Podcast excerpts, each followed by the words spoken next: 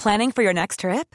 Elevate your travel style with Quince. Quince has all the jet setting essentials you'll want for your next getaway, like European linen, premium luggage options, buttery soft Italian leather bags, and so much more. And is all priced at 50 to 80% less than similar brands. Plus, Quince only works with factories that use safe and ethical manufacturing practices. Pack your bags with high-quality essentials you'll be wearing for vacations to come with Quince. Go to quince.com slash pack for free shipping and 365-day returns. Bonjour à tous, bon réveil et bienvenue dans la matinale week-end en direct sur CNews. On est ensemble jusqu'à 10h pour de l'info, de l'analyse, des débats avec à mes côtés pour cette première heure Caroline Pilastre, éditorialiste. Bonjour. Bonjour Mickaël, bonjour à tous. Et Najwa El Haïté, avocate. Euh, bonjour, bonjour Mickaël, bonjour à tous. J'en profite également pour saluer Anthony Favali que je remplace exceptionnellement mais qui sera bien sûr de retour le week-end prochain. Je vous présente le menu pour accompagner ce premier café du matin dans un instant. Votre météo également à suivre après l'éphéméride de ce samedi 15 avril. C'est avec Alessandra Martinez.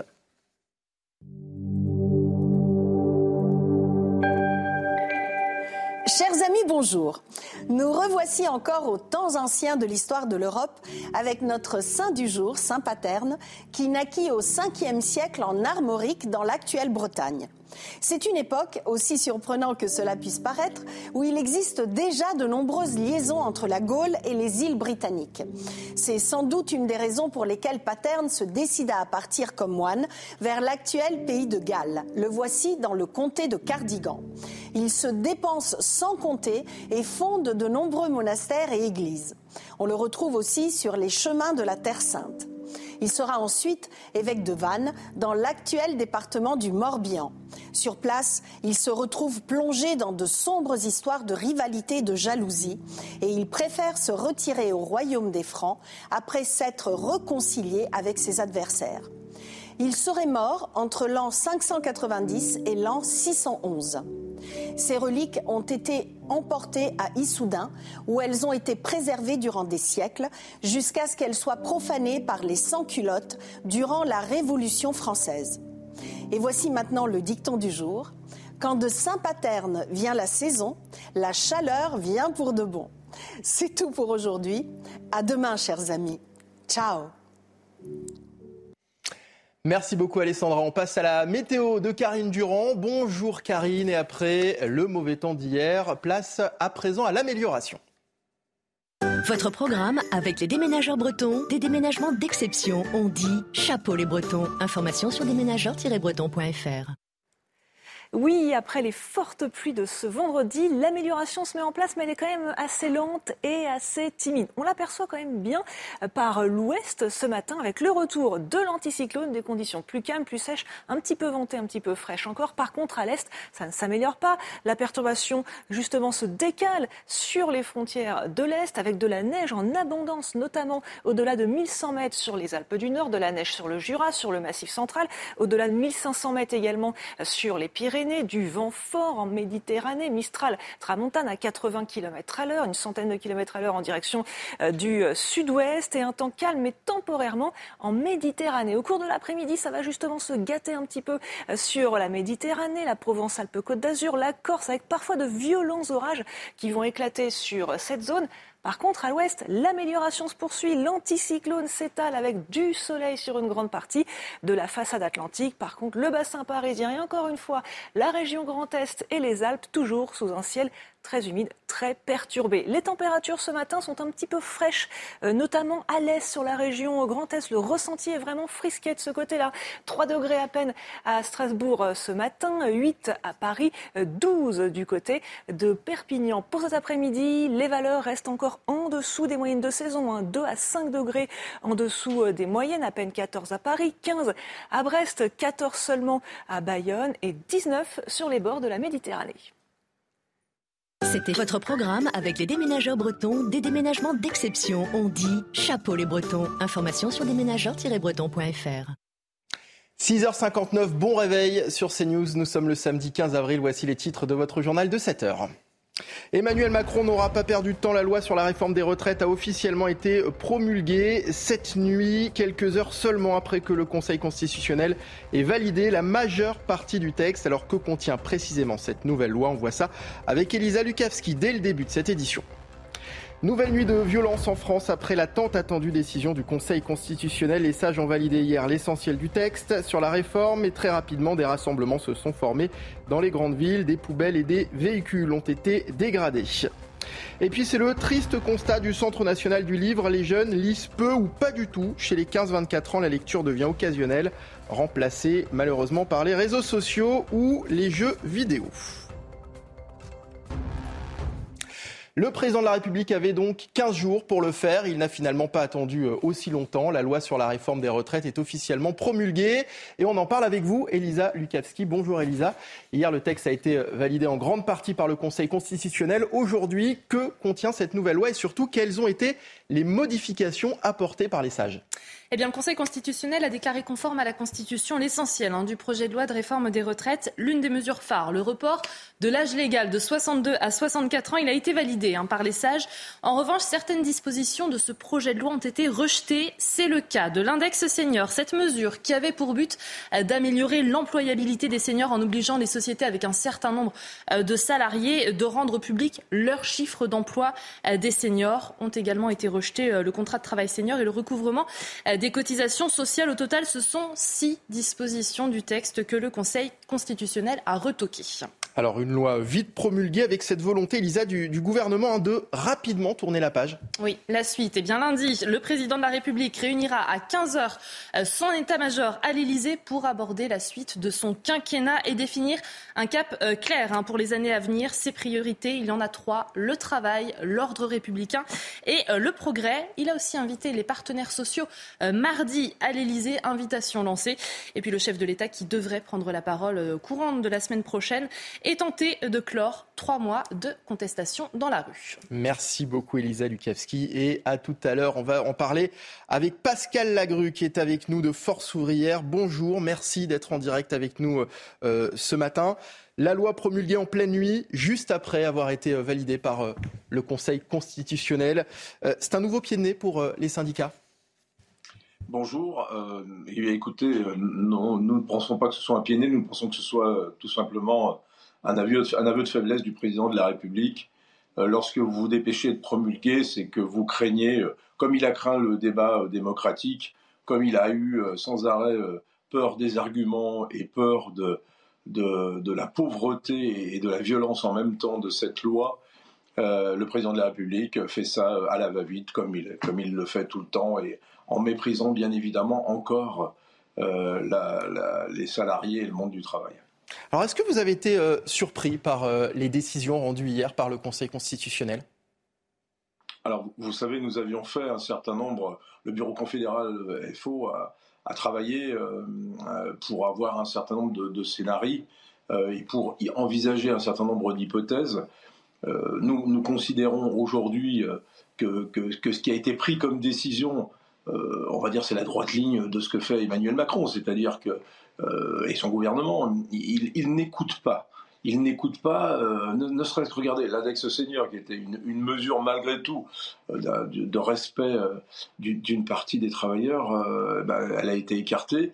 en fin de compte, le Conseil constitutionnel n'a fait qu'être, en, en tout cas, dans sa décision, à, la botte de, la gouvernance de ce pays et, n'a pas regardé également tout ce qui, avait été euh, nuisible dans le cheminement, bien évidemment, euh, de, cette loi, et euh, également dans, le respect du processus qui aurait dû conduire à ce que, certain nombre de, rejets auraient dû l'être beaucoup plus massivement. Mais je rappelle que nous demandions le retrait total. Pascal Lagru, votre combat, celui des syndicats, est-il d'une certaine façon terminé aujourd'hui? Alors non, le, combat n'est pas terminé en tant que tel, bien évidemment. Euh, nous nous opposerons toujours à cette loi. Euh, nous aurions, bien évidemment, euh, bon là, la décision est ce qu'elle est. vous savez, quand le, RIP n'est pas choisi par, par le, le, Conseil constitutionnel, c'est parce que je pense qu'ils avaient eux aussi peur, tout simplement, qu'il y ait confirmation de ce rejet massif, 70% de la population euh, envers ce projet de loi et 90% des actifs. Donc nous, nous, continuerons. Alors aujourd'hui, il y a une intersyndicale qui va se réunir le lundi 17 euh, mai, qui aura en charge un certain nombre de décisions à prendre et, et collective ensemble. déjà, la première chose, vous le savez, nous n'irons pas. il a été décidé par l'intersyndicale de ne pas nous rendre mardi au rendez-vous proposé à, à la convocation d'Emmanuel Macron, puisque lorsque nous lui avions tendu la main pour, pour demander un rendez-vous en urgence au regard de la gravité de la situation et des, de dérapages qu'il pouvait y avoir. Et euh, il nous a balayé d'un revers de la main, il nous a méprisé comme il a méprisé euh, bien, bien d'autres, bien euh, domaines. Et nous avons été méprisés et, aujourd'hui nous continuerons. Le, le, 17 mai, bon, c'est la rencontre, comme je vous le disais, mais nous avons également programmé un 1er mai qui sera un 1er mai de l'intersyndicale pour pouvoir justement euh, bien encore plus mettre en lumière euh, l'injustice de, ce projet. Merci beaucoup Pascal Lagru d'avoir été avec nous. Je rappelle que vous êtes secrétaire confédéral de Force ouvrière. Najwa El Pascal Lagru vient de nous dire ce n'est pas un pied de nez mais un abus de faiblesse du chef de l'État. Vous partagez ce qui vient d'être dit? Moi, je ne sais pas si c'est un, abus de faiblesse, mais euh, en, tous les cas, c'est une douche froide hein, pour l'intersyndicale et, la gauche, hein. parce que hum, euh, il y a donc euh, des, une, mais c'était pas étonnant, c'est-à-dire que vous avez une partie euh, du, du projet de loi qui a été censurée. Donc on parle de l'index senior, on parle du CDI senior, mais également du fonds de solidarité pénibilité. Il faut, faut mmh. pas l'oublier. Donc c'est pas une surprise que ce projet de loi ait été en partie censuré. Pas totalement, ça c'était euh, c'était clair. Mais pourquoi je dis que c'est une sacrée douche froide pour l'intersyndicale et la gauche, c'est que vous avez même euh, ce projet euh, qui prévoyait l'organisation d'un référendum d'initiative partagée. Partagé, exactement. eh bien, là aussi, a été rejeté. Et là, pour le coup, c'est une sacrée surprise. Parce que moi, je pensais personnellement que euh, ce projet de loi euh, de réforme des retraites allait être en partie censuré par rapport à ce que j'évoquais. Mais je pensais que euh, ce projet organisant, prévoyant l'organisation d'un référendum d'initiative partagée allait au moins hmm. passer. Et ce n'est pas le cas. Caroline Pilastre, surprise peut-être aussi du fait que cette loi a été promulguée en, en pleine nuit. Jusqu'à la fin, le président n'aura pas pris de gants dans cette affaire? Personnellement, je n'avais aucune illusion, je ne me faisais aucune allusion ni illusion si je puis dire. Je vais répéter les mots de M. Robert Badinter qui a dit que toute mauvaise loi n'est pas anticonstitutionnelle. C'est un fait. Mais quand vous avez 70% de la population service public et service privé, ce qui est assez secteur privé pardon, ce qui est assez inédit, qui est contre cette réforme, 90% des actifs qui ne la veulent pas, qui la trouvent impopulaire, je ne comprends pas qu'on puisse camper sur ces positions. Mmh. Le président a utilisé tous les outils constitutionnels avec son gouvernement ainsi que le Conseil constitutionnel. Certes, mais quand on voit l'état du pays, quand on voit la fracture abyssale dans laquelle nous sommes, il n'y avait pas un moyen de tendre la main à l'intersyndicale, se mettre quand même, pardonnez-moi, à dos hein, Laurent Berger, hein, qui est une personne modérée, qui fait partie hein, du syndicat le plus réformiste. Ça en dit long. Et pour moi, il y a quand même des grands perdants une partie des Français qui, depuis trois mois, est dans la rue, qui manifestent pacifiquement pour la plupart d'entre eux.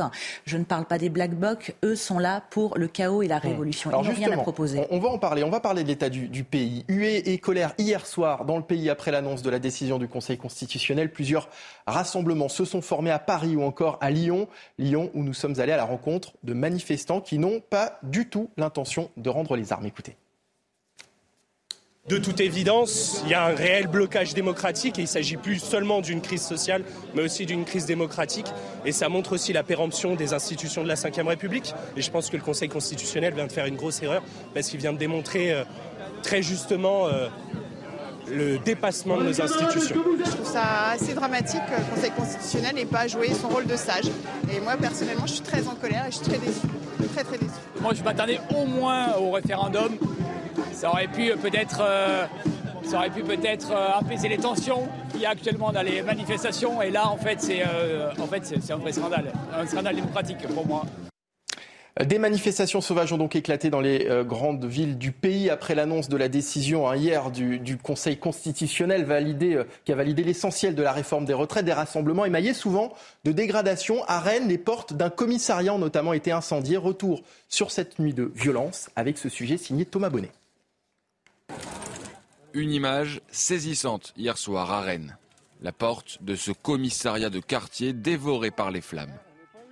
Un feu déclenché par des poubelles enflammées par des manifestants. Par chance, aucune victime n'est à déplorer. Non loin de là, c'est un autre édifice symbolique qui est visé. La porte du couvent des Jacobins est en flammes. Il faudra finalement l'intervention du canon à eau des forces de l'ordre pour éteindre l'incendie. Deux images qui illustrent les tensions à Rennes après un rassemblement pacifique dans la ville à l'appel de l'intersyndicale. À Lyon aussi, quelques centaines de personnes ont tenté de manifester illégalement. Ils ont finalement été repoussés par des tirs de gaz lacrymogène. Enfin, à Paris, environ un millier de personnes a quitté le rassemblement de la place de l'hôtel de ville pour se constituer en petits groupes. Ils ont ainsi déambulé dans les rues de la capitale, un jeu du chat et de la souris avec les forces de l'ordre contraintes d'intervenir suite à des dégradations de mobilier urbain. Selon la préfecture de police, 112 personnes ont été arrêtées hier soir dans les rues de Paris. Et pour en parler, j'accueille Grégory Goupil, secrétaire général du syndicat de police Alliance 93. Bonjour, merci d'être avec nous ce matin. Ces violences, on, peut imaginer que vous vous y attendiez? Alors oui, on, s'y attendait. On est, on est malheureusement habitué hein, depuis, euh, depuis la crise des, Gilets jaunes. Euh, on a malheureusement que des manifestations euh, qui finissent avec des débordements, avec des petits groupes. Ce ne sont pas les manifestants euh, de, base, mais ce sont ces petits groupes relativement euh, actifs, comme les, Black Blocs ou, d'autres groupes, euh, mais qui sont particulièrement actifs, très mobiles et qui dégradent tout sans, sans, réelle motivation, mis à part la casse et le, saccage bah, de l'ensemble des villes qui ont, été, qui ont été pris pour cible cette nuit, que ce soit Paris, Nantes, Rennes et encore bien d'autres villes. Euh, Rennes est devenu justement depuis quelques semaines hein, le théâtre de fortes euh, violences. On, a vu les portes hein, de ce commissariat en flammes. Pourquoi ces violences, à Rennes en particulier, euh, sont-elles aussi difficiles à maîtriser? Alors écoutez, euh, c'est une bonne question. Pourquoi Rennes? Pourquoi, pourquoi Nantes Pourquoi on a une, montée de violence? Euh, Je pense qu'on a des groupes qui sont relativement constitués euh, sur ces villes. On a des groupes d'extrême gauche qui sont organisés et qui sont, qui sont bien implantés. on a aussi en province quand même un, certain manque d'effectifs de, de, de, police malgré tout, on se rend compte que euh, on vit systématiquement les institutions, que ce soit la porte du commissariat, que ce soit le couvent également qui a été pris, euh, qui a été pris pour, euh, pour cible. moi, je vois les, policiers aujourd'hui. Là, la, porte du commissariat a été pris pour cible. On aurait pu avoir des, blessés graves. L'incendie aurait pu créer des, morts, puisqu'on est sur un, sur un bâtiment public. Mais au final, euh, dans les rangs des policiers, il y a des gens qui sont euh, également euh, contre cette réforme. Donc pourquoi prendre ces institutions pour cible? Pourquoi mettre la vie de, policiers en danger?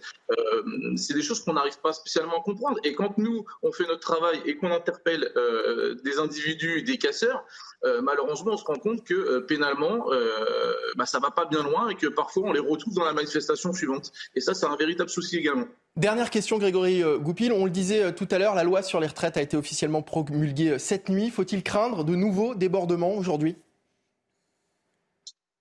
Bah, écoutez, en, tout cas, il va y avoir, des, dispositifs policiers.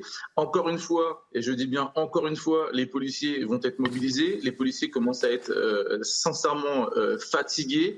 les robots de nos collègues successivement sautent on a un, maintien des effectifs, euh, on les prévient à la veille pour le lendemain euh, afin euh, d'être disponibles. Oui, oui, il va y avoir des dispositifs policiers. Oui, les policiers vont encore une fois répondre présent, mais les policiers bah, sont fatigués. Je vois les pompiers à l'image, c'est exactement la même chose.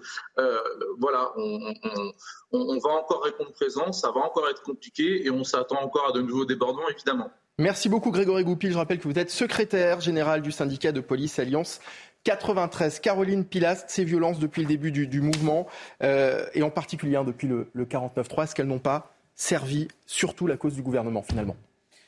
Je le pense, mais le gouvernement n'est pas responsable évidemment euh, de la casse, du vandalisme et du saccage. Hein, N'exagérons rien. Surtout que il n'y a il n'a pas fallu attendre euh, la réforme des retraites hein, pour avoir ces black blocs qui s'infiltrent à chaque manifestation. Hein. Ça remonte à des années. Donc moi, je n'arrive pas à comprendre pourquoi, sachant qu'il y a une base de données très précise de ces black blocs essentiellement, nous n'arrivons pas préventivement à les arrêter. On me dit que, on a une avocate sur le plateau, elle va mm. pouvoir me répondre évidemment, que c'est illégal. Mais il y a un moment donné, hein, quand ces gens-là sont uniquement là pour casser, pour mettre la vie d'autrui en danger, ça n'a n'apporte rien à la contestation, qui pour moi est légitime. Mmh. Le 49.3, le 47.1, évidemment, a été très mal perçu, c'est-à-dire comme un déni démocratique au sein d'une partie de la population française. Mais ça ne justifie mmh. absolument pas toutes ces violences. Alors la réponse de Najwa, elle a été très rapidement, on a 30 secondes. Euh, très rapidement. Euh, concernant les Black Blocs, moi aussi je m'étonne hein, qu'on puisse pas euh, en amont les, les répertorier, c'est-à-dire faire un main pique, parce que ce, ce n'est pas la première fois qu'ils agissent de la sorte au regard du nombre de manifestations. Mais après, j'entends le, le, policier qui, qui dit mais la justice ne suit pas. Mais j'ai envie de vous dire, tout est aussi une question de preuve, parce qu'ils ne sont pas des, un visage découvert, ces gens-là. Euh, ils, se déplacent très rapidement. Après, la justice, elle juge à partir du moment où les preuves existent. Donc si elle les libère, euh, je pense, c'est parce qu'elle n'a pas euh, assez de preuves pour pouvoir bah, les, condamner. 7h15, bon réveil sur CNews. Dans un instant, on va parler d'intelligence artificielle au service de la sécurité. Mais juste avant, voici le rappel des principaux titres de l'actualité de ce samedi. C'est avec Elisa Lukaski. La lutte continue. Déclaration de Jean-Luc Mélenchon après la validation par le Conseil constitutionnel hein, de l'essentiel de la réforme des retraites et alors que la loi a été promulguée cette nuit. La décision du Conseil constitutionnel montre qu'il est plus attentif aux besoins de la monarchie présidentielle qu'à ceux du peuple souverain, a tweeté l'ancien candidat à la présidentielle. De nouveaux suspects ont été mis euh, en examen et placés en détention provisoire dans l'enquête pour assassinat ouverte après la mort de Leslie et Kevin, ce couple des Deux-Sèvres dont les corps ont été retrouvés début mars. Âgé de 23 ans, Michael Z a été mis en examen pour assassinat, enlèvement et séquestration, modification d'une scène de crime et recel de cadavres. Un deuxième suspect, Stéphane M, 24 ans, a également été mis en examen pour les mêmes chefs d'accusation, à l'exception de celui d'assassinat. Et puis la sonde européenne JUICE démarre son odyssée de 8 ans. Elle s'était lancée hier depuis euh, Kourou, direction Jupiter et ses lunes glacées à la recherche d'environnements propices à l'apparition d'une vie extraterrestre. Euh, JUICE atteindra sa destination finale en 2031 à plus de 600 millions de kilomètres en moyenne de la Terre. Et merci Elisa Lukavski pour ces belles images. On vous retrouve tout à l'heure pour un nouveau point sur l'actualité. Quand les nouvelles technologies se mettent au service de la sécurité, on se croirait dans un film de science-fiction. C'est pourtant déjà le cas à Monaco, au tournoi de tennis de Monte-Carlo qui se déroule jusqu'à demain. Des portiques de sécurité laissent passer les spectateurs en continu alors que l'intelligence artificielle s'occupe de localiser les objets dangereux. Reportage de Franck Trivio et Sarah Fenzari. Monsieur un premier test grandeur nature. Lors d'un tournoi de tennis à Monaco, le service de sécurité a déployé un outil révolutionnaire. Des portiques dotés d'intelligence artificielle. On n'a plus les, barres qui vous passent sur les côtés. Franchement, c'est impeccable, c'est très bien. Ça va vite, euh, en plus on est pressé, on est en retard, donc c'est parfait. Fini les files d'attente. Sur un même laps de temps, ces nouveaux portiques laissent passer 2000 spectateurs contre 300 auparavant grâce à une technologie inédite. la machine, elle a euh, des millions de signatures à l'intérieur d'elle euh, sur, des, outils du quotidien, c'est-à-dire les clés, les téléphones portables, tous les objets que quelqu'un a sur soi. Et euh, s'il y a quelque chose d'anormal, elle déclenche et on fait une fouille. Améliorer sans cesse la sécurité, retirer le côté anxiogène d'une fouille, tout en gagnant du temps. Un équipement qui séduit cet expert en sécurité. Il est très important pour nous d'avoir euh, des, outils d'aide à la décision. Tout ce qui va euh, permettre euh, d'augmenter le niveau de sécurité, de détection, d'information, de, gestion, d'analyse, pour nous, c'est quelque chose de très positif. Ces portiques nouvelle génération, une prouesse technologique qui pourrait bien être utile pour les Jeux olympiques à Paris en 2024. Dans l'actualité également de votre matinale week-end, quatre villages privés d'eau potable dans les Pyrénées-Orientales. Les robinets ont été fermés hier. Il faut dire que depuis 2022, le département a été placé en alerte sécheresse renforcée. On en parle avec vous, Karine Durand.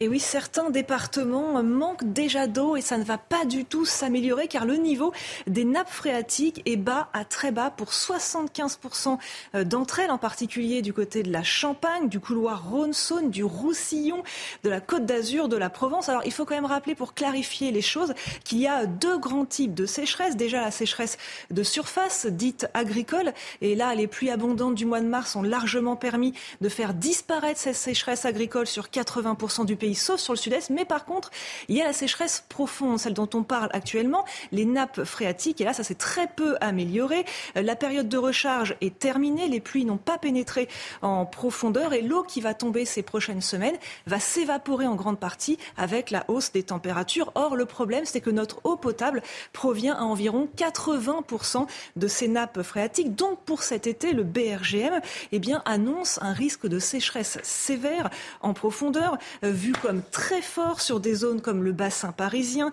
le centre-ouest, la Normandie, le sud-est. Alors on se rappelle évidemment de la sécheresse historique de 2022. Eh bien celle de 2023 sera pire, c'est certain cette fois-ci, car nous partons avec un déficit encore plus grand que l'année dernière. Donc de nouvelles tensions à prévoir entre les particuliers, les agriculteurs, les industries ou encore les activités de loisirs véritable problème auquel il va falloir faire face. Merci beaucoup, Karine Durand. C'est un triste constat du Centre national du livre. Les jeunes lisent peu ou pas du tout.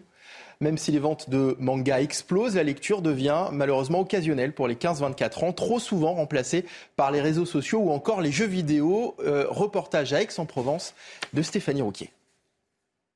À la sortie de ce lycée d'Aix-en-Provence, ces élèves dressent le programme à venir de leurs vacances scolaires. Je pars à Arcachon euh, chez mon père pendant une semaine. Bah, sortir avec les amis et jouer à la play. Hein. Euh, la lecture Lire des livres? Non, pas trop en ce moment. Pareil, j'aime pas trop ça à lire. C'est pas ce que je fais de mieux. Selon une étude, un jeune sur cinq n'ouvre jamais un livre et parmi ceux qui lisent, 49% déclarent ne le faire qu'occasionnellement.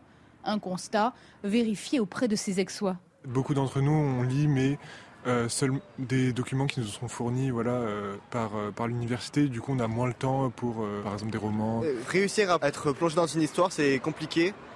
Avec tout ce qu'il y a sur les réseaux en ce moment, qu'on peut se divertir plus facilement. Mais en plein centre-ville, dans ce magasin où les chats sont rois, les libraires restent optimistes. Nous, on a une librairie un peu particulière, donc on a des chats. Et en fait, les chats attirent les jeunes. Et euh, ces jeunes, même s'ils viennent une première fois pour voir les chats, ils vont se rendre compte qu'on a aussi des livres. Et du coup, bah, ça enchaîne sur de la lecture régulière. S'adonner à la lecture avec un chat ou des mangas, à chacun de trouver son moteur pour apprendre à aimer les livres. Est-ce que les, livres sont pour les chats ou pour les, personnes qui, viennent dans cette librairie? Caroline Pilastre, rapidement, comment redonner le goût euh, de la lecture aux jeunes? Ouh, c'est très compliqué. Hein. Je pense que l'avènement des réseaux sociaux n'a rien arrangé, effectivement. Il y a beaucoup de vacuité liée à ça, mais on en est tous conscients. Après, moi, je ne stigmatise pas les jeunes, parce que tout support, tout format est bon à prendre. On parle des mangas, on parle des BD, mais c'est aussi une forme de lecture. Et vous avez aussi beaucoup de gens qui lisent via l'audio, Évidemment, moi j'en fais partie étant malvoyante, donc c'est mon support premier, mais parce que c'est un gain de temps aussi, donc ils lisent dans leur voiture ou par le biais de liseuses. Donc comment redonner goût à la lecture? Je pense aussi que ça vient dès l'enfance. Quand vous êtes dans une famille où les parents lisent, où vous en donnez l'amour ou l'envie de lire, ça aide en termes de conditionnement éducatif. Allez, la bataille contre la réforme des retraites est-elle perdue? Vous verrez dans cette édition, dans un instant, hein, que les opposants à la réforme euh, euh, cette nuit, syndicats et manifestants n'ont pas du tout l'intention de rendre les armes. On en parle dans un instant pour la suite de votre matinale week-end en direct sur CNews avec nous. De retour sur CNews pour la suite de votre matinale week-end. Bon, on réveille toujours en compagnie de Caroline Pilastre et de Najwa El Haïté. Voici tout de suite les titres de votre journal de 7h30. La bataille contre la réforme des retraites est-elle perdue? Vous verrez dans cette édition que les opposants à la nouvelle loi promulguée cette nuit, syndicats et manifestants n'ont pas l'intention de rendre les armes.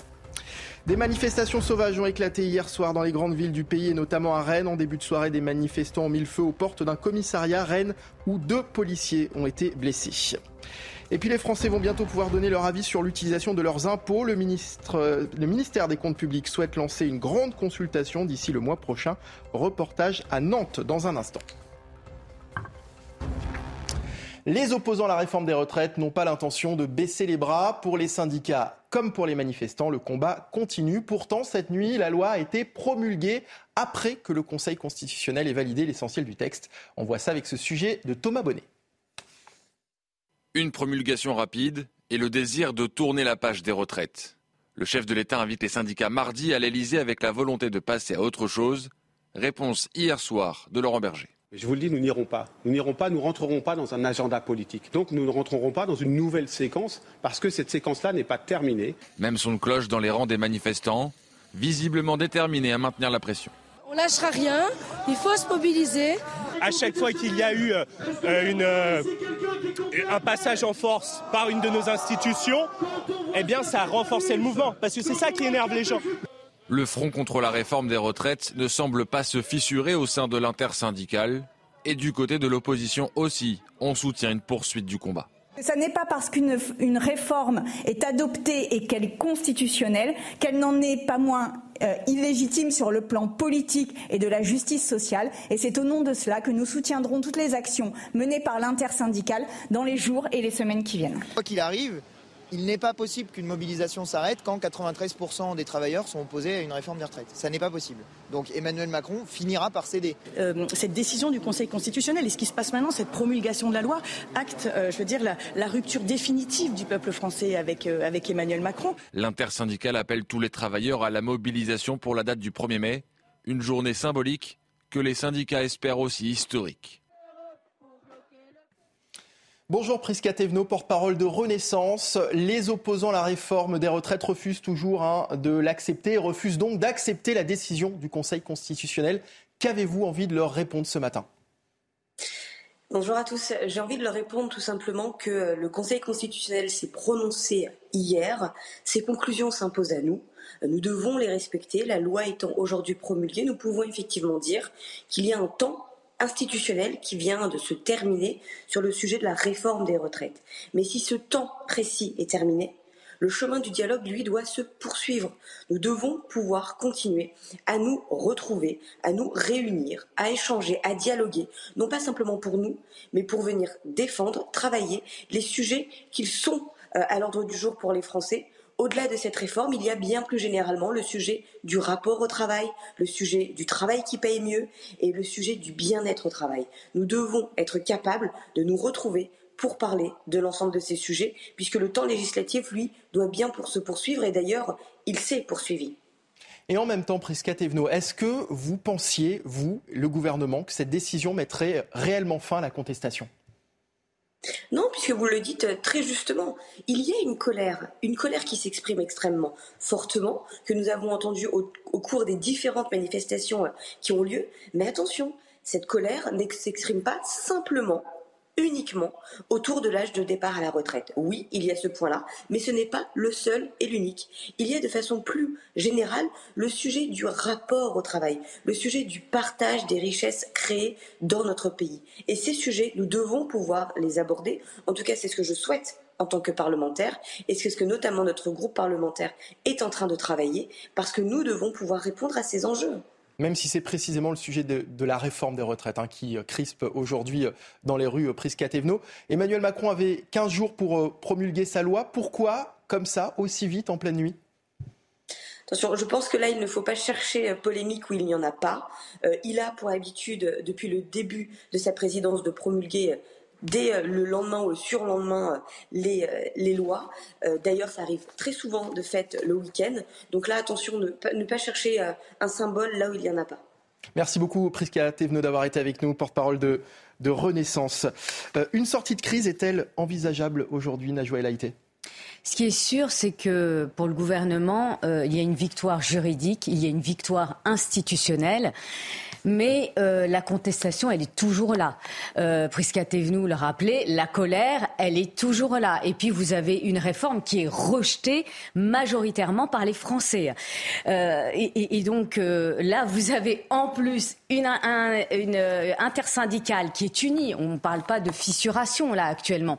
Ils sont unis, ils boycottent ensemble les réunions euh, de l'exécutif, puisque vous avez le président de la République qui, est, qui a invité euh, l'intersyndicale euh, à, à, dialoguer et donc à, à poursuivre le travail, parce qu'il y a un projet de loi travail sur lequel le groupe de la majorité présidentielle bien, bien commence à, à, réfléchir. Mais la contestation et là, elle touche l'intersyndicale, elle touche aussi l'opposition politique, je mmh. pense notamment euh, à la NUPS. Donc, euh, force est de constater que c'est pas prêt de, de, de, de s'arrêter. Et là où il y a un véritable risque, c'est que autant les manifestations euh, organisées par les syndicats, il y a une maîtrise, vous voyez, il n'y a pas eu d'incident. Mais quand euh, il, il va y avoir, il commence à y avoir des manifestations sauvages, on peut craindre le pire. Les réactions politiques se sont multipliées hier soir après la décision du Conseil constitutionnel. Regardez d'abord les mots de la Première ministre Elisabeth Borne sur Twitter. Le Conseil constitutionnel a jugé, tant sur le fond que sur la procédure, la réforme conforme à notre Constitution. Le texte arrive à la fin de son processus démocratique. Ce soir, il n'y a ni vainqueur ni vaincu. D'abord, votre avis, Caroline Pilas, sur ces mots d'Elisabeth Borne. Il n'y a ni vainqueur ni vaincu. Madame Borne essaye d'apaiser les tensions, mais c'est trop tard. Quel intérêt y a-t-il à discuter, à dialoguer, à communiquer avec l'intersyndicale quand il y a eu un rejet hein, de toute discussion avec le 47.1, qu'on a mis un droit de veto avec le 49.3 et que la majorité des Français hein, qui manifestaient contre cette réforme est contre les 64 ans? Circuler, il n'y a rien à voir. Donc quand on fait preuve d'autoritarisme, parce que c'est comme ça, une fois de plus, que c'est perçu au sein de la majorité des Français. Donc c'est une défaite pour une partie du peuple qui n'a pas été entendue. Et je ne comprends pas qu'on ait rejeté le RIP. Alors, le RIP va revenir en deuxième lecture. C'est possible qu'il soit validé, mais je n'y crois pas beaucoup. Pour moi, ça serait la porte de hmm. sortie. Si vraiment on veut parler de sérénité, d'apaisement, il va falloir que tout le monde retrouve ses nerfs dans cette histoire parce qu'on est en plein rapport de force. On ne peut pas rester ainsi, ni sur le plan social, sociétal ou économique. Mais derrière cette réforme des retraites, pardon, il y a une contestation bien plus profonde qui date depuis des années au hmm. niveau du mécontentement. Alors, réaction après de Jean-Luc Mélenchon sur sa chaîne euh, YouTube. Je vous propose de l'écouter. Le Conseil constitutionnel a aggravé la crise. Il met tout le monde au pied du mur. Maintenant, quelqu'un doit se soumettre ou se démettre. Huée et colère donc hier soir en France, des manifestations sauvages ont éclaté dans les grandes villes du pays et notamment à Rennes. En début de soirée, des manifestants ont mis le feu aux portes d'un commissariat, incendie éteint au bout de quelques minutes après l'intervention d'un canon à eau. On voit ça avec Thomas, Bonnet. La porte de ce commissariat de Rennes en flammes, incendiée par des manifestants radicaux. Ils y ont déposé des poubelles en feu. Il s'attaque maintenant même au symbole, euh, au symbole même de la République, puisqu'un commissariat de police, c'est quand même, euh, je le dis à chaque fois, c'est que la, police et les policiers sont le dernier rempart de l'État. Il aura finalement fallu l'intervention du canon à eau pour éteindre l'incendie. Par chance, aucune victime n'est à déplorer. Quelques minutes plus tard, c'est au tour d'un couvent, place Sainte-Anne, d'être la cible des manifestants. Selon la préfecture, 400 individus ont troublé l'ordre public et deux policiers ont été blessés. Le ministre de l'Intérieur, Gérald Darmanin, n'a pas tardé à réagir sur son compte Twitter. Les dégradations et attaques ce soir à Rennes contre un commissariat et le couvent des Jacobins par des casseurs déterminés à en découdre sont inacceptables. Plein soutien aux policiers et gendarmes mobilisés. Les auteurs seront poursuivis. Face à ces débordements, le ministère de l'Intérieur annonce le déploiement à Rennes de la CRS 8, unité de police spécialisée dans les violences urbaines. Elle y restera tout le week-end. Caroline Pilastre, on a l'impression que moins il y a de, manifestations, de manifestants, pardon, on a vu hein, jeudi lors de, la 12e journée de mobilisation que euh, la mobilisation avait été peu suivie, moins il y a de manifestants, plus les manifestations sont violentes.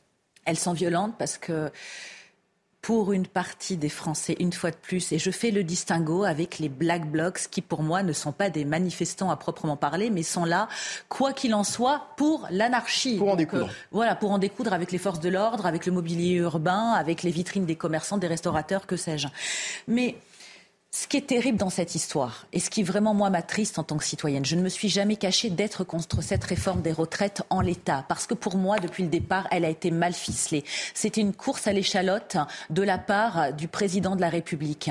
Il n'avait pas à la faire maintenant. Alors on va nous dire qu'il a répondu évidemment au marché financier et à Bruxelles à cause du quoi qu'il en coûte. Mais nous sommes dans une période où la majorité d'entre nous n'est pas encore remis du traumatisme de la Covid. Il y a eu les gilets jaunes précédemment. Mm. Il y a un tel mal-être social avec l'inflation. Est-ce que c'était le moment? Oui, ce pays est réformable. Mais quand on fait les choses bien de A à Z et quand on ne les prend pas de haut, les Français, quand on ne les méprise pas. Donc je suis contre toute violence, une fois de plus. Rien n'est justifiable et ça n'est pas la responsabilité à proprement parler du gouvernement.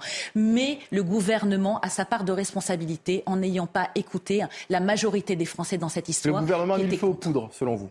Je pense qu'avec l'attitude et la posture du président et de la majorité dans son ensemble, oui, parce que les éléments de langage étaient déplacés, il y a eu beaucoup d'indécence. La rue n'a pas gouverné, certes, mais le peuple, c'est la France aussi. Et nous devons être entendus.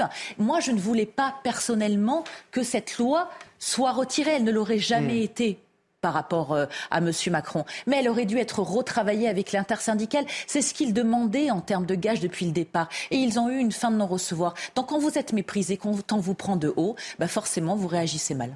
D'autres rassemblements et d'autres débordements en France, à Paris notamment, où près de 4000 personnes se sont réunies hier. Selon nos informations, la police a procédé dans la soirée à 112 interpellations. À Lyon, 300 à 400 personnes étaient, selon la préfecture, en mouvement dans le centre-ville en début de soirée. Ils se sont ensuite éparpillés par petits groupes dans des euh, petites rues avant d'être poussés par des tirs de lacrymogènes.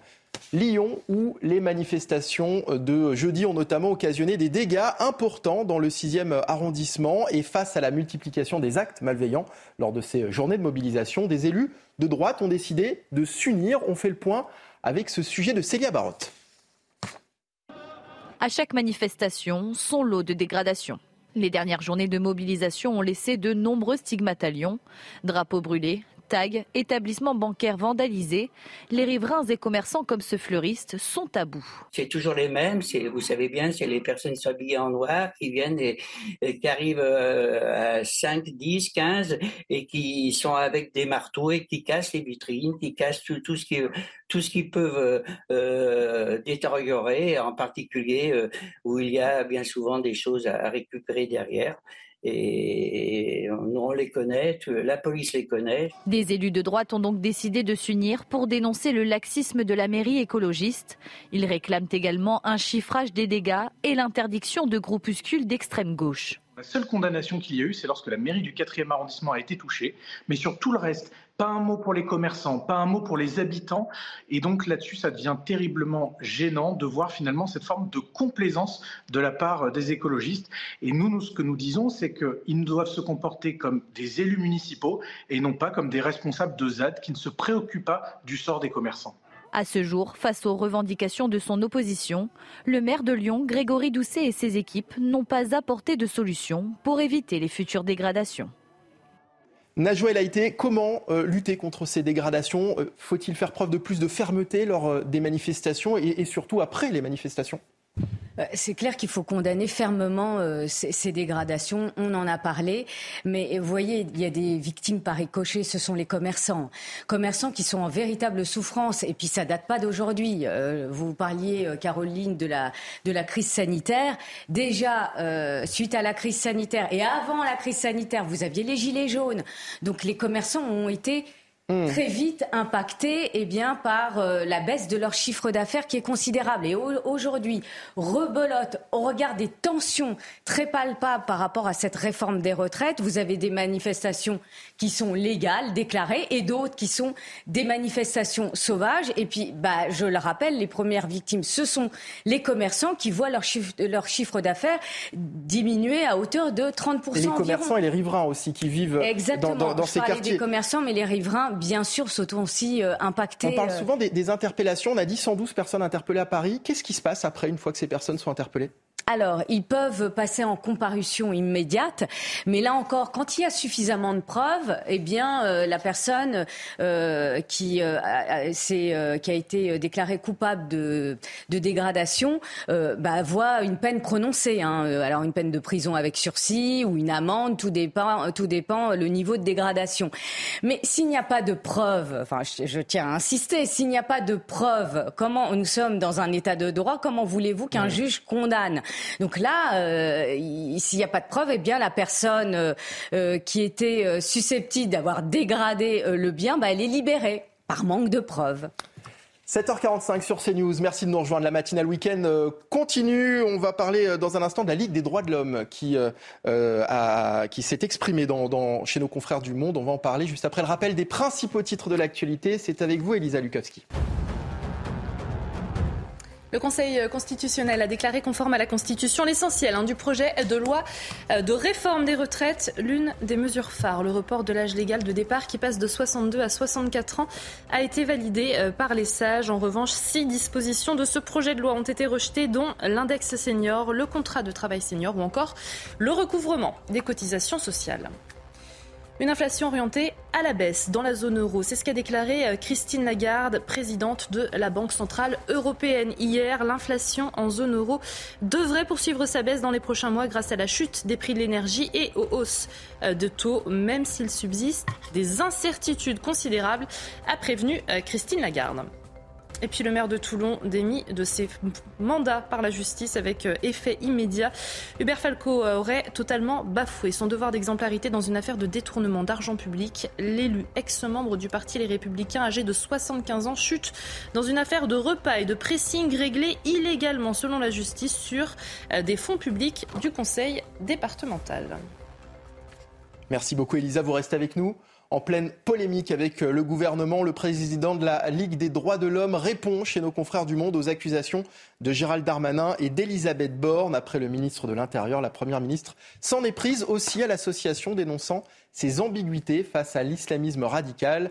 Euh, Elisa, la LDH estime être le bouc émissaire du gouvernement. Je suis à la fois blessée et révoltée. Ces propos sont très graves parce qu'elle est première ministre. Voilà ce que Patrick Baudouin, le président de la Ligue des droits de l'homme, euh, dit. Euh, il euh, assume hein, défendre le droit des étrangers ainsi que des immigrés. Nous assumons le fait d'être un contre-pouvoir parce que tout pouvoir comporte sa part d'ombre.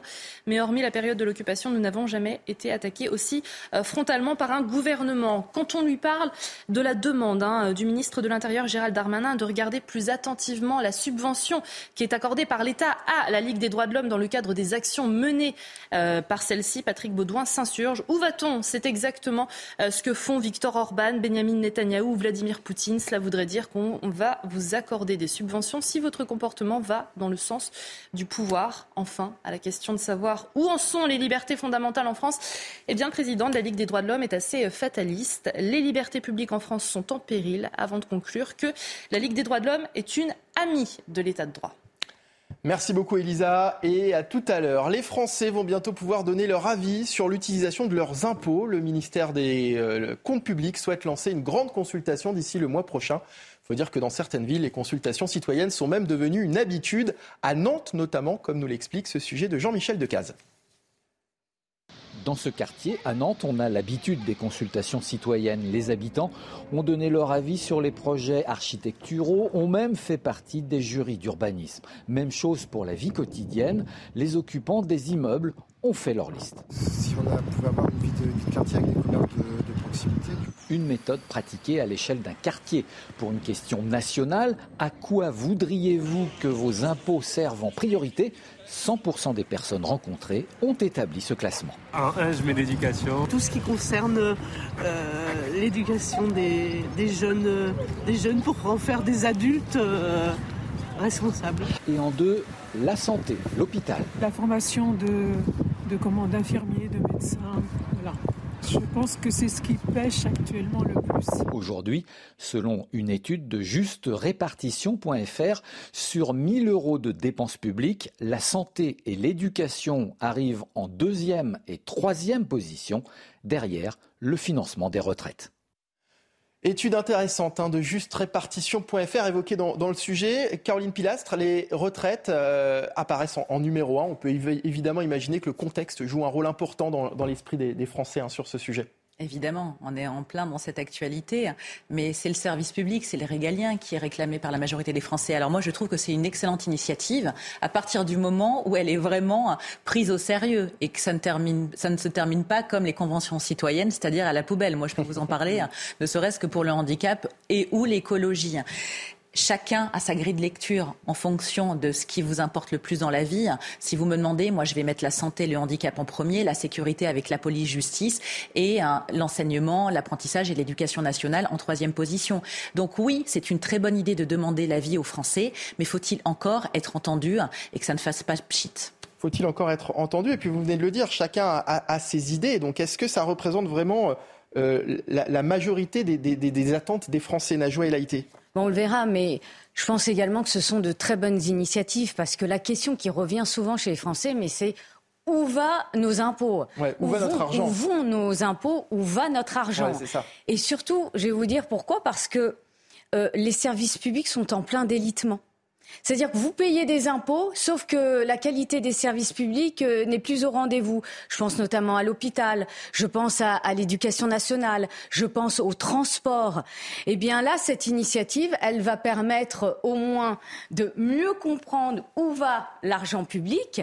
Mais vous avez aussi des Français qui sont euh, euh, très exigeants aussi concernant l'emploi de l'argent public. Hmm. Donc, euh, euh, ce sera notamment euh, la possibilité pour les Français, dans le cadre de cette initiative, d'en parler. Pourquoi je dis ça? Parce que la Cour des comptes a lancé une plateforme où un Français peut parfaitement, mais sous, couvert d'anonymat, hein, peut parfaitement dénoncer une mauvaise gestion d'argent public. Par exemple, une subvention bizarrement versée à une association qui effectue, effectue pas forcément sa mission attendue, notamment par une collectivité locale, ou un conflit d'intérêts.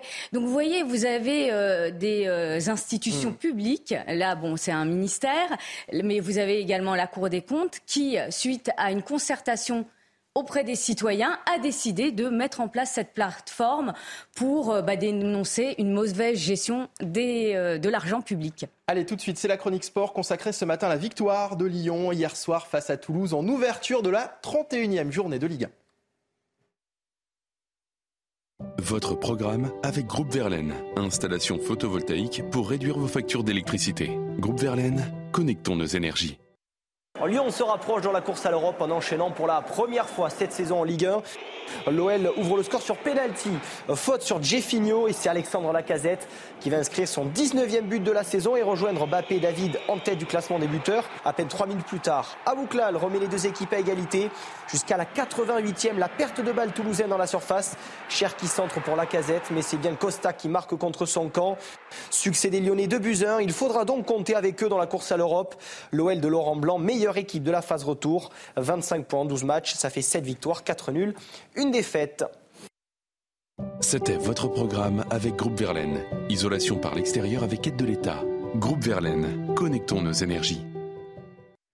Emmanuel Macron n'aura pas perdu de temps. La loi sur la réforme des retraites a officiellement été promulguée cette nuit. On va en parler dans un instant pour la suite de votre matinale week-end. Ce sera euh, ensuite euh, le tour de Face à Bigot en direct sur CNews et Europe 1. Restez avec nous, il est 7h53. tout de suite sur CNews. 7h59, bon réveil sur CNews, la suite de votre matinal week-end dans un instant, juste après la météo de Karine Durand. Karine, après le temps très perturbé d'hier, on devrait commencer à avoir quelques améliorations. Bonne nouvelle. Votre programme avec les déménageurs bretons, des déménagements d'exception. On dit chapeau les bretons. Information sur déménageurs-bretons.fr. Oui, après les fortes pluies à l'ouest, celle-ci se décale vers l'est et l'anticyclone est de retour sur l'ouest, la façade atlantique. Donc, du soleil en prévision, un petit peu de vent quand même sur la Bretagne, la Normandie ou encore sur la Vendée. Mais par contre, la perturbation, on la retrouve encore très active sur la région Grand Est, le Jura, les Alpes, avec de la neige au-delà de 1100 mètres de ce côté-là. Des, chutes de neige abondantes d'ailleurs sur le nord des Alpes, de la neige sur le massif central et sur les Pyrénées au-delà de 1500 mètres. Un temps très humide globalement, encore une fois, sur les trois quarts du pays et venté, Mistral, Tramontane en Méditerranée. Au cours de l'après-midi, la situation continue à s'améliorer avec davantage de soleil à l'ouest, toujours ce temps perturbé à l'est. Et attention aux orages en Provence-Alpes-Côte d'Azur et en Corse. Les températures sont assez basses ce matin, ressenti euh, très frais euh, sur l'Alsace, notamment à peine 3 degrés à Strasbourg, 6 sur, euh, du côté de Brest. Et puis au cours de l'après-midi, des valeurs en dessous des moyennes de saison quasiment partout. 14 à Paris, 19 à Perpignan et 17 à Bastia. C'était votre programme avec les déménageurs bretons, des déménagements d'exception. On dit chapeau les bretons. Information sur déménageurs-bretons.fr. Dans la matinale week-end, dans un instant, notre focus. Mais tout d'abord, voici les titres de votre journal. Emmanuel Macron n'aura pas perdu de temps. La loi sur la réforme des retraites a officiellement été euh, promulguée cette nuit, quelques heures seulement après que le Conseil constitutionnel ait validé la majeure partie du texte. Alors que contient-il précisément? On voit ça avec Elisa Lukavski dans un instant. La bataille contre la réforme des retraites est-elle perdue du côté des opposants à la nouvelle loi? Ils ne s'avouent pas encore vaincus. Vous verrez que syndicats et manifestants n'ont pas l'intention de rendre les armes. Et puis c'est le triste constat du Centre national du livre. Les jeunes lisent peu ou pas du tout. Chez les 15-24 ans, la lecture devient même occasionnelle, remplacée malheureusement par les réseaux sociaux ou les jeux vidéo. La nouvelle loi retraite du gouvernement a donc été promulguée cette nuit. Mais qu'en pensent les syndicats? Comment ont-ils réagi après euh, que le Conseil constitutionnel ait validé le texte hier? Et quelles sont leurs réactions ce matin après la promulgation de la loi? On a posé la question tout à l'heure à Pascal Lagru de Force ouvrière. Écoutez. Nous considérons aujourd'hui euh, que, que, ce qui a été pris comme décision euh, on va dire c'est la droite ligne de ce que fait Emmanuel Macron, c'est-à-dire que euh, et son gouvernement, il, n'écoute pas. Il n'écoute pas, euh, ne, serait-ce que regarder l'index senior, qui était une, mesure malgré tout de, respect d'une partie des travailleurs, bah, elle a été écartée. en fin de compte, le Conseil constitutionnel n'a fait qu'être, en tout cas, dans sa décision, à, la botte euh, de, la gouvernance de ce pays. Euh, le combat n'est pas terminé en tant que tel, bien évidemment. Euh, nous nous opposerons toujours à cette loi. Il y a une intersyndicale qui va se réunir le lundi 17 mai qui aura en charge un certain nombre de décisions à prendre et, collectives ensemble. déjà, la première chose, vous le savez, nous n'irons pas.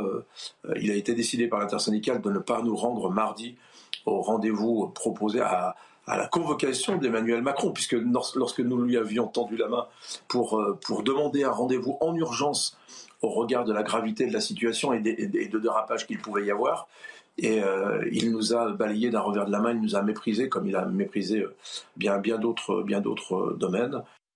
Dans le reste de l'actualité, quand l'intelligence artificielle se met au service de la sécurité, on se croirait dans un film de science-fiction. C'est pourtant bien déjà le cas à Monaco, au tournoi de tennis de Monte-Carlo qui se déroule jusqu'à demain. Des portiques de sécurité laissent passer les spectateurs en continu alors que la technologie s'occupe de localiser les objets dangereux. Reportage de Franck Trivio et Sarah Fenzari.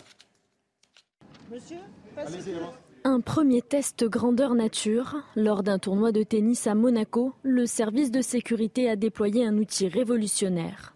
Des portiques dotés d'intelligence artificielle.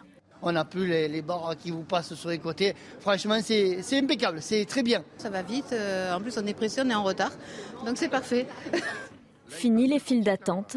Sur un même laps de temps, ces nouveaux portiques laissent passer 2000 spectateurs contre 300 auparavant grâce à une technologie inédite.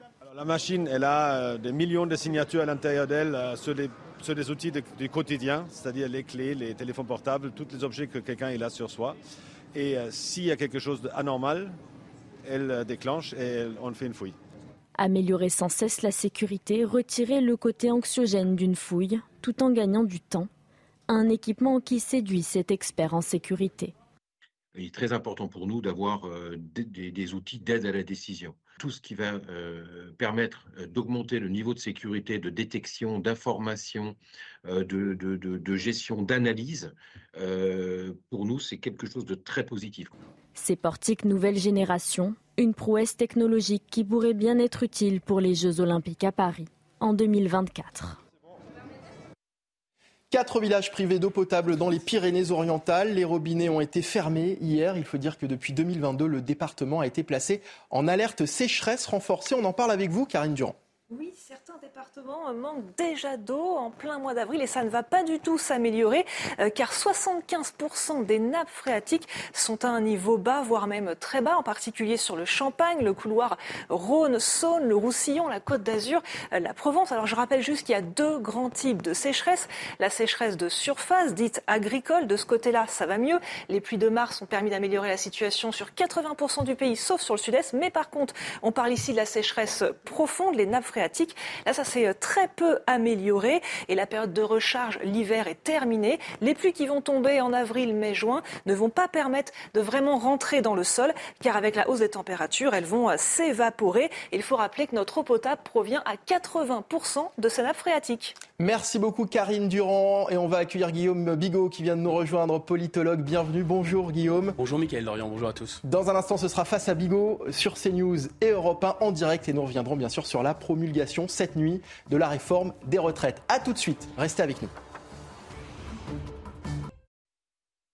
Bonjour et bon réveil à tous. Si vous nous rejoignez sur CNews et Europe 1, il est 8h10, c'est l'heure de Face à Bigot. 45 minutes d'infos décortiquées, analysées par Guillaume Bigot, politologue. Bonjour à vous, cher bonjour Guillaume. Dorian, bonjour à tous. Le président de la République avait 15 jours pour le faire. Il n'a finalement pas attendu aussi longtemps. La loi sur la réforme des retraites est officiellement promulguée et on en parle avec vous, Elisa Lukavski. Bonjour Elisa. Bonjour.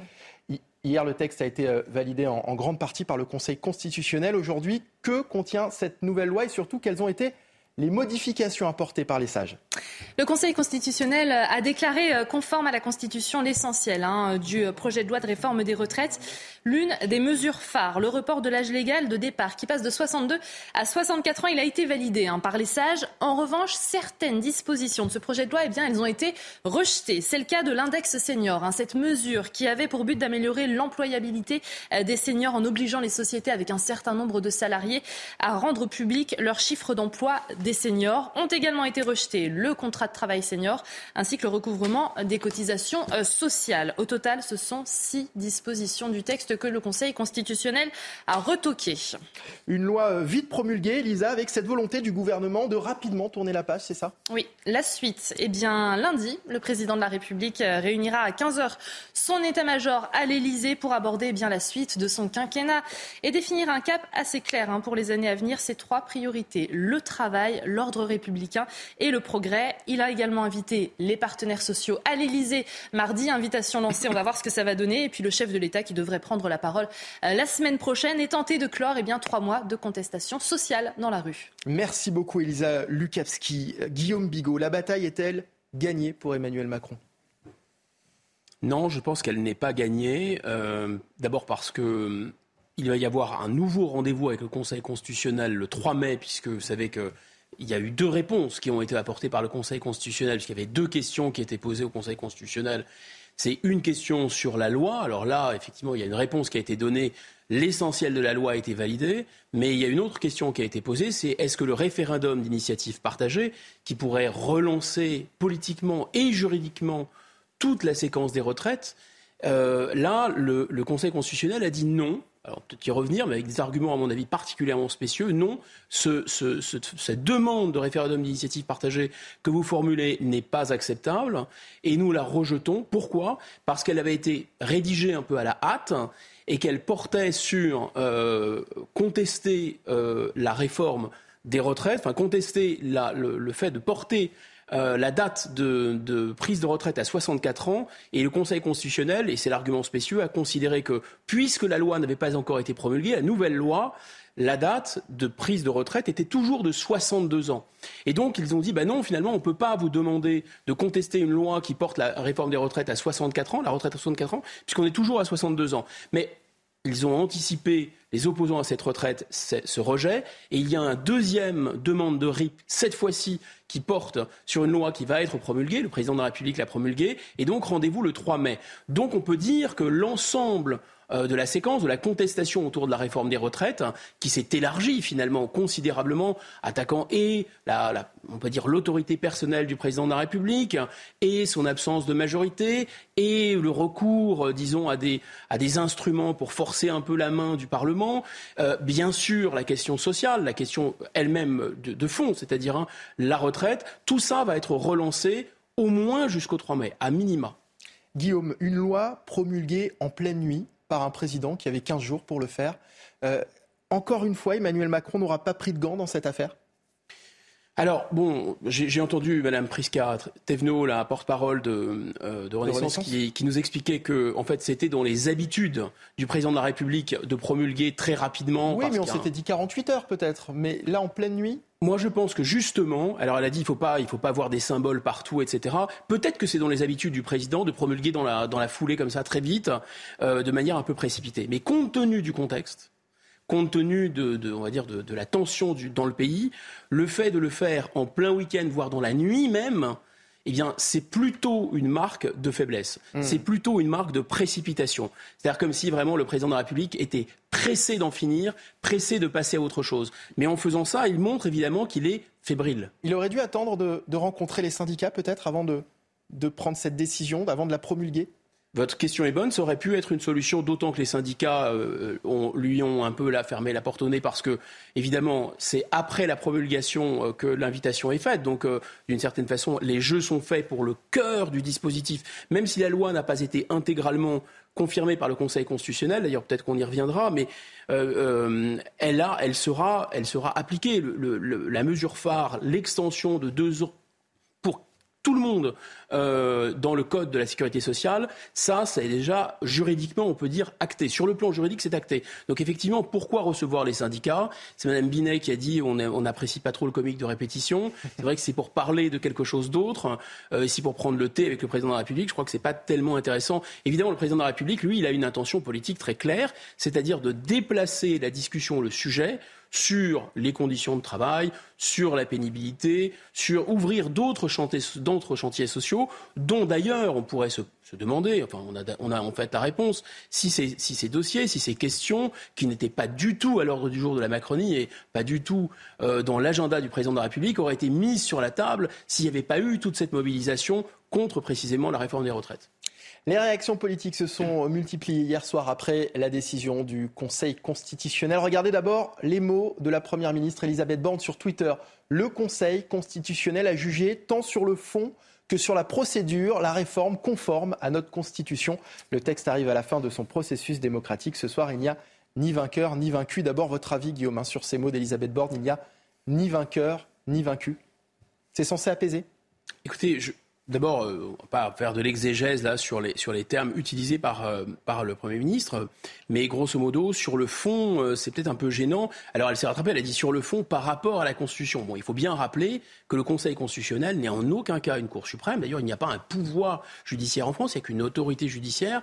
Et ce Conseil constitutionnel peuplé d'anciens politiques, de politiques. Ce ne sont pas des juristes pour la plupart. Il y a quelques juristes, mais pour l'essentiel non. Nommés, il faut le rappeler, par le président de la République, par le président de l'Assemblée nationale, par le président du Sénat sont là, ont une mission très limitée, qui est de, effectivement de vérifier l'adéquation par rapport à la Constitution des textes qu'on leur propose. Ils n'ont pas à se prononcer sur le fond, d'une certaine façon. Alors maintenant, est-ce qu'il n'y a ni vainqueur ni vaincu? D'abord, on voit toujours, est-ce que c'est, est-ce que c'est, c'est une question qu'on peut se poser, est-ce que c'est volontaire ce côté good cop, bad cop, ce côté euh, j'ai un langage dur, je suis le président de la République, je suis sec, cassant et précipité, brutal, et euh, je suis la première ministre et je veux un peu arrondir les angles, apaiser, euh, c'est les termes qu'elle utilise. Bon, est-ce que c'est ils se sont répartis les rôles d'une certaine façon ou est-ce qu'ils sont plus déjà tout à fait sur la même longueur d'onde? Je ne fais que poser la question, je n'ai pas la réponse. Ce qui est sûr en tout cas, c'est que si bien sûr qu'il y a des vaincus, d'abord le débat parlementaire n'en sort pas grandi. Là, qu'est-ce qu'a fait le Conseil constitutionnel? Il a séparé le bon grain de l'ivraie d'un point de vue, je répète, juridique, d'adéquation par rapport à ce que prévoit la Constitution pour adopter une loi comme celle-ci. Qu'est-ce qu'il a dit? Il a dit, bah, écoutez, oui, la réforme des retraites, ça pouvait rentrer dans un projet de loi de finances rectificative de la sécurité sociale, parce qu'il faut bien comprendre la logique des textes. quand il y a euh, nécessité de voter un budget, quand il y a nécessité de rééquilibrer des comptes sociaux, on est dans une urgence. Et comme on est dans une urgence, on peut y aller un peu à la serpe d'une certaine façon et on peut prendre des, moyens, des dispositifs juridiques qui vont forcer un peu la main des parlementaires et donc accélérer le débat. Mais il a dit attention, il y a ce qu'on appelle des cavaliers, c'est-à-dire il y a un peu des, chevaux de Troie. Vous avez fait rentrer dans votre texte réformant la sécurité sociale des choses qui ne relèvent pas de cette urgence. Par exemple, l'index de seniors. Par exemple, créer un fonds pour la pénibilité. Par exemple. Mais le problème, et comme ça a été commenté déjà, ce sont les dispositifs d'équilibre de cette loi. C'est-à-dire les dispositifs dits, entre guillemets, sucrés. Moi, j'aime pas trop ce terme, comme je n'aime pas le terme de pédagogie, parce que la pédagogie, c'est pour les petits-enfants. Sucré, donner des bonbons, des caramels, c'est pour les enfants.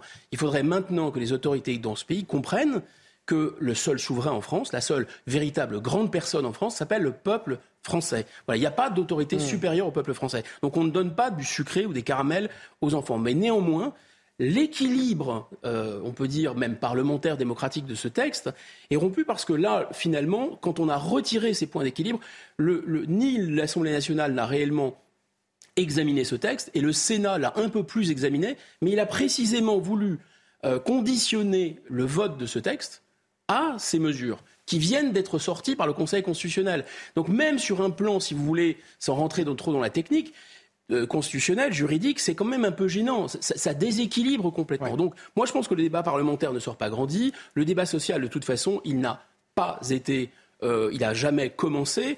Euh, on nous explique que oui, il faut il n'a jamais eu lieu, selon vous, ce débat social? Non, il n'a jamais eu lieu.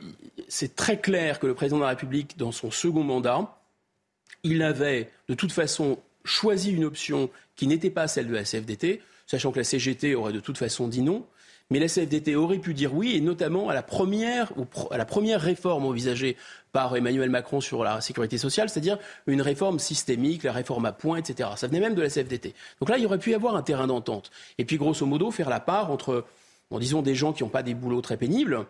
Enfin, moi, j'aime pas trop quand on dit que les travaux, les, emplois intellectuels, les emplois de cadre ne sont pas des emplois euh, disons, de, de, vrai travail. J'entends bien que le travail physique euh, peut abîmer le corps et donc euh, la, durée, euh, la durée de travail est plus importante. Mais grosso modo, là, on voit bien que sur cette réforme, ce sont des gens première ligne, seconde ligne qui vont en pâtir, mmh. sans parler des femmes.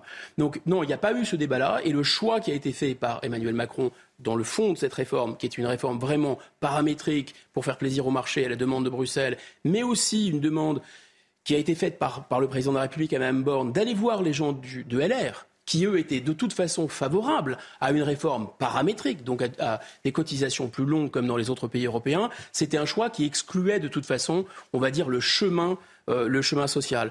Et puis surtout, c'est le peuple français, parce que la décision du Conseil constitutionnel, en utilisant un argument, à mon avis, assez spécieux pour écarter le RIP, alors on verra ce qu'il en est le 3 mai, mais ça, ça paraît, si vous voulez, symboliquement et politiquement, c'est très violent. Et le Conseil constitutionnel a fait de la politique. Allez, réaction à présent de Jean-Luc Mélenchon sur sa chaîne YouTube. Écoutez, et puis on va réagir juste derrière avec euh, Guillaume Bigot. Le Conseil constitutionnel a aggravé la crise. Il met tout le monde au pied du mur.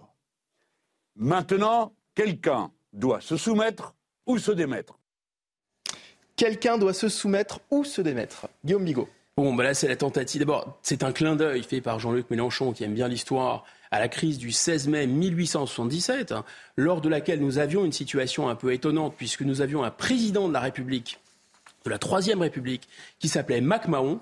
Et ce président de la Troisième République était monarchiste. Alors qu'est-ce qui se passe quand on a un président de la République qui est monarchiste Ce monarchiste ne rêvait que d'une chose, évidemment, c'est de rétablir la monarchie et d'abolir la République.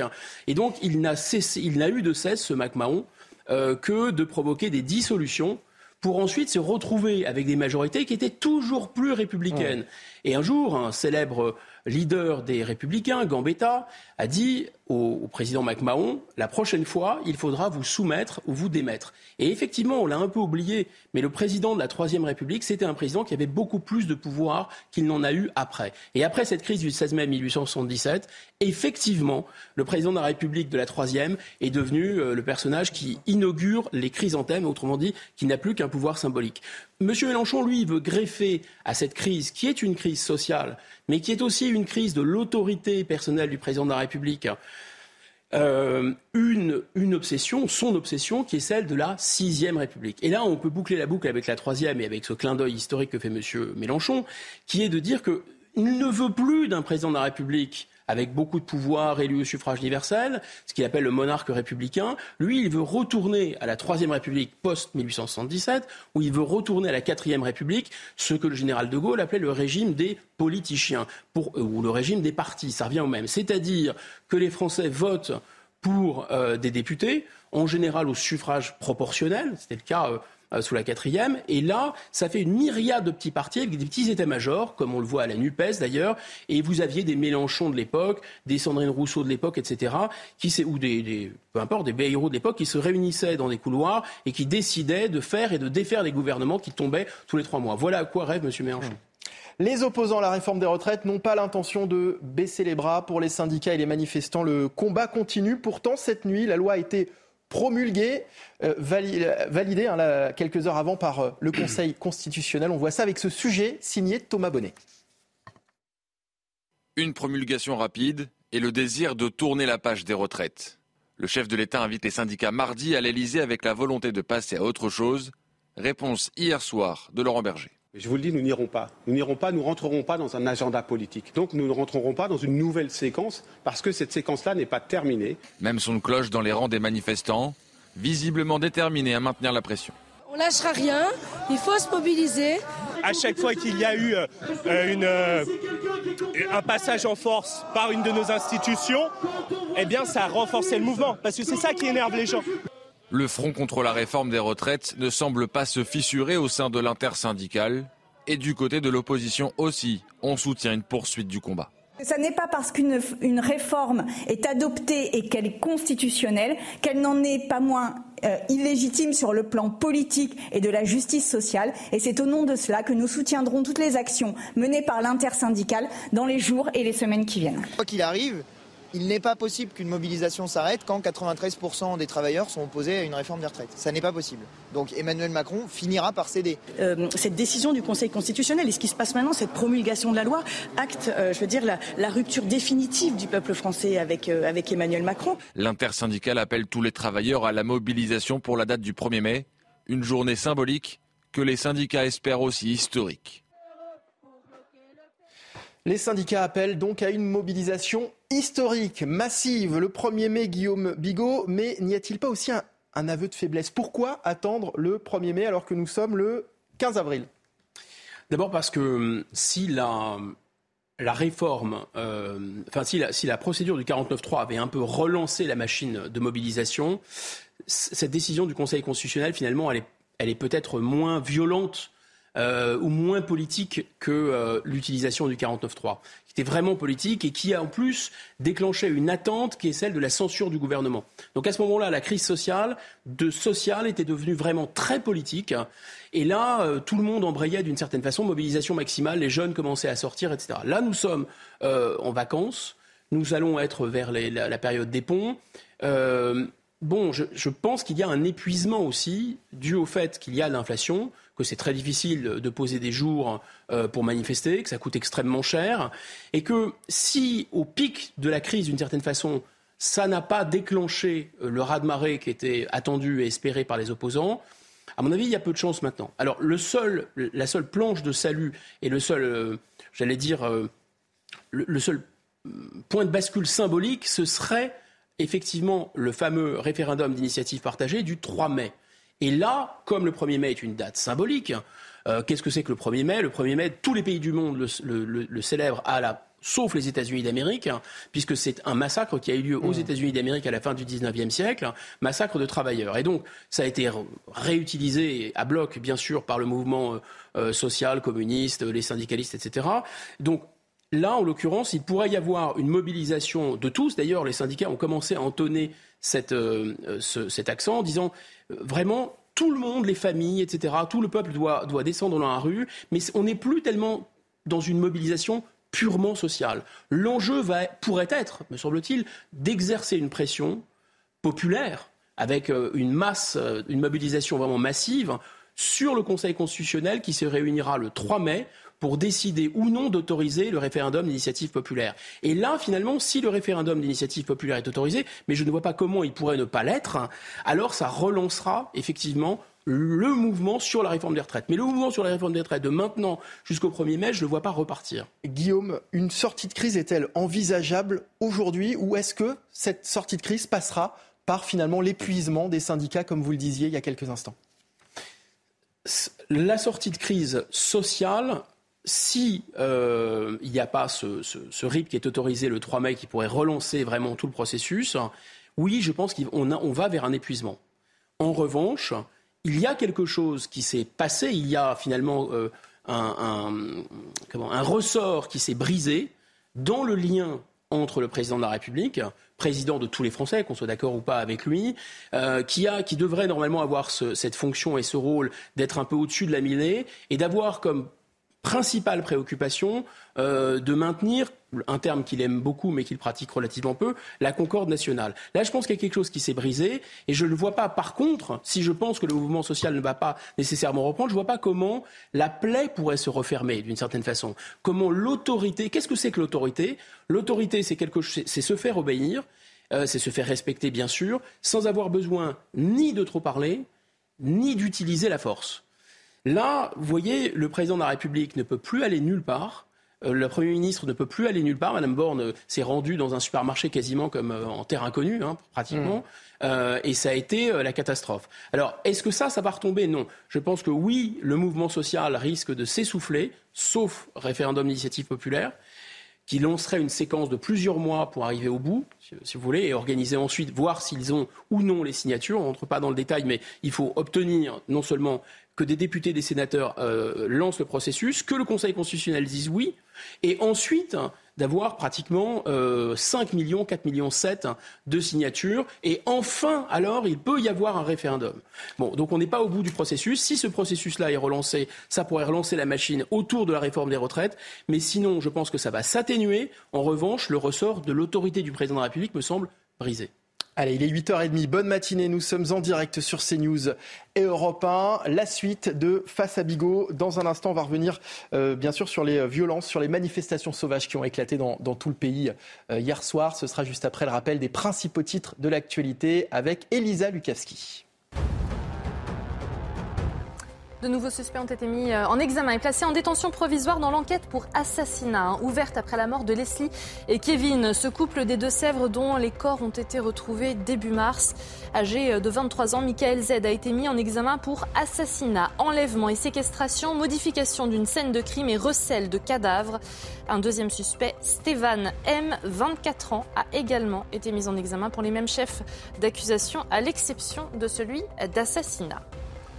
Une inflation orientée à la baisse dans la zone euro. C'est ce qu'a déclaré Christine Lagarde, la présidente de la Banque Centrale Européenne, hier. L'inflation en zone euro devrait poursuivre sa baisse dans les prochains mois euh, grâce à la chute des prix de l'énergie et aux hausses de taux, même s'il subsiste des incertitudes considérables, a prévenu euh, Christine Lagarde.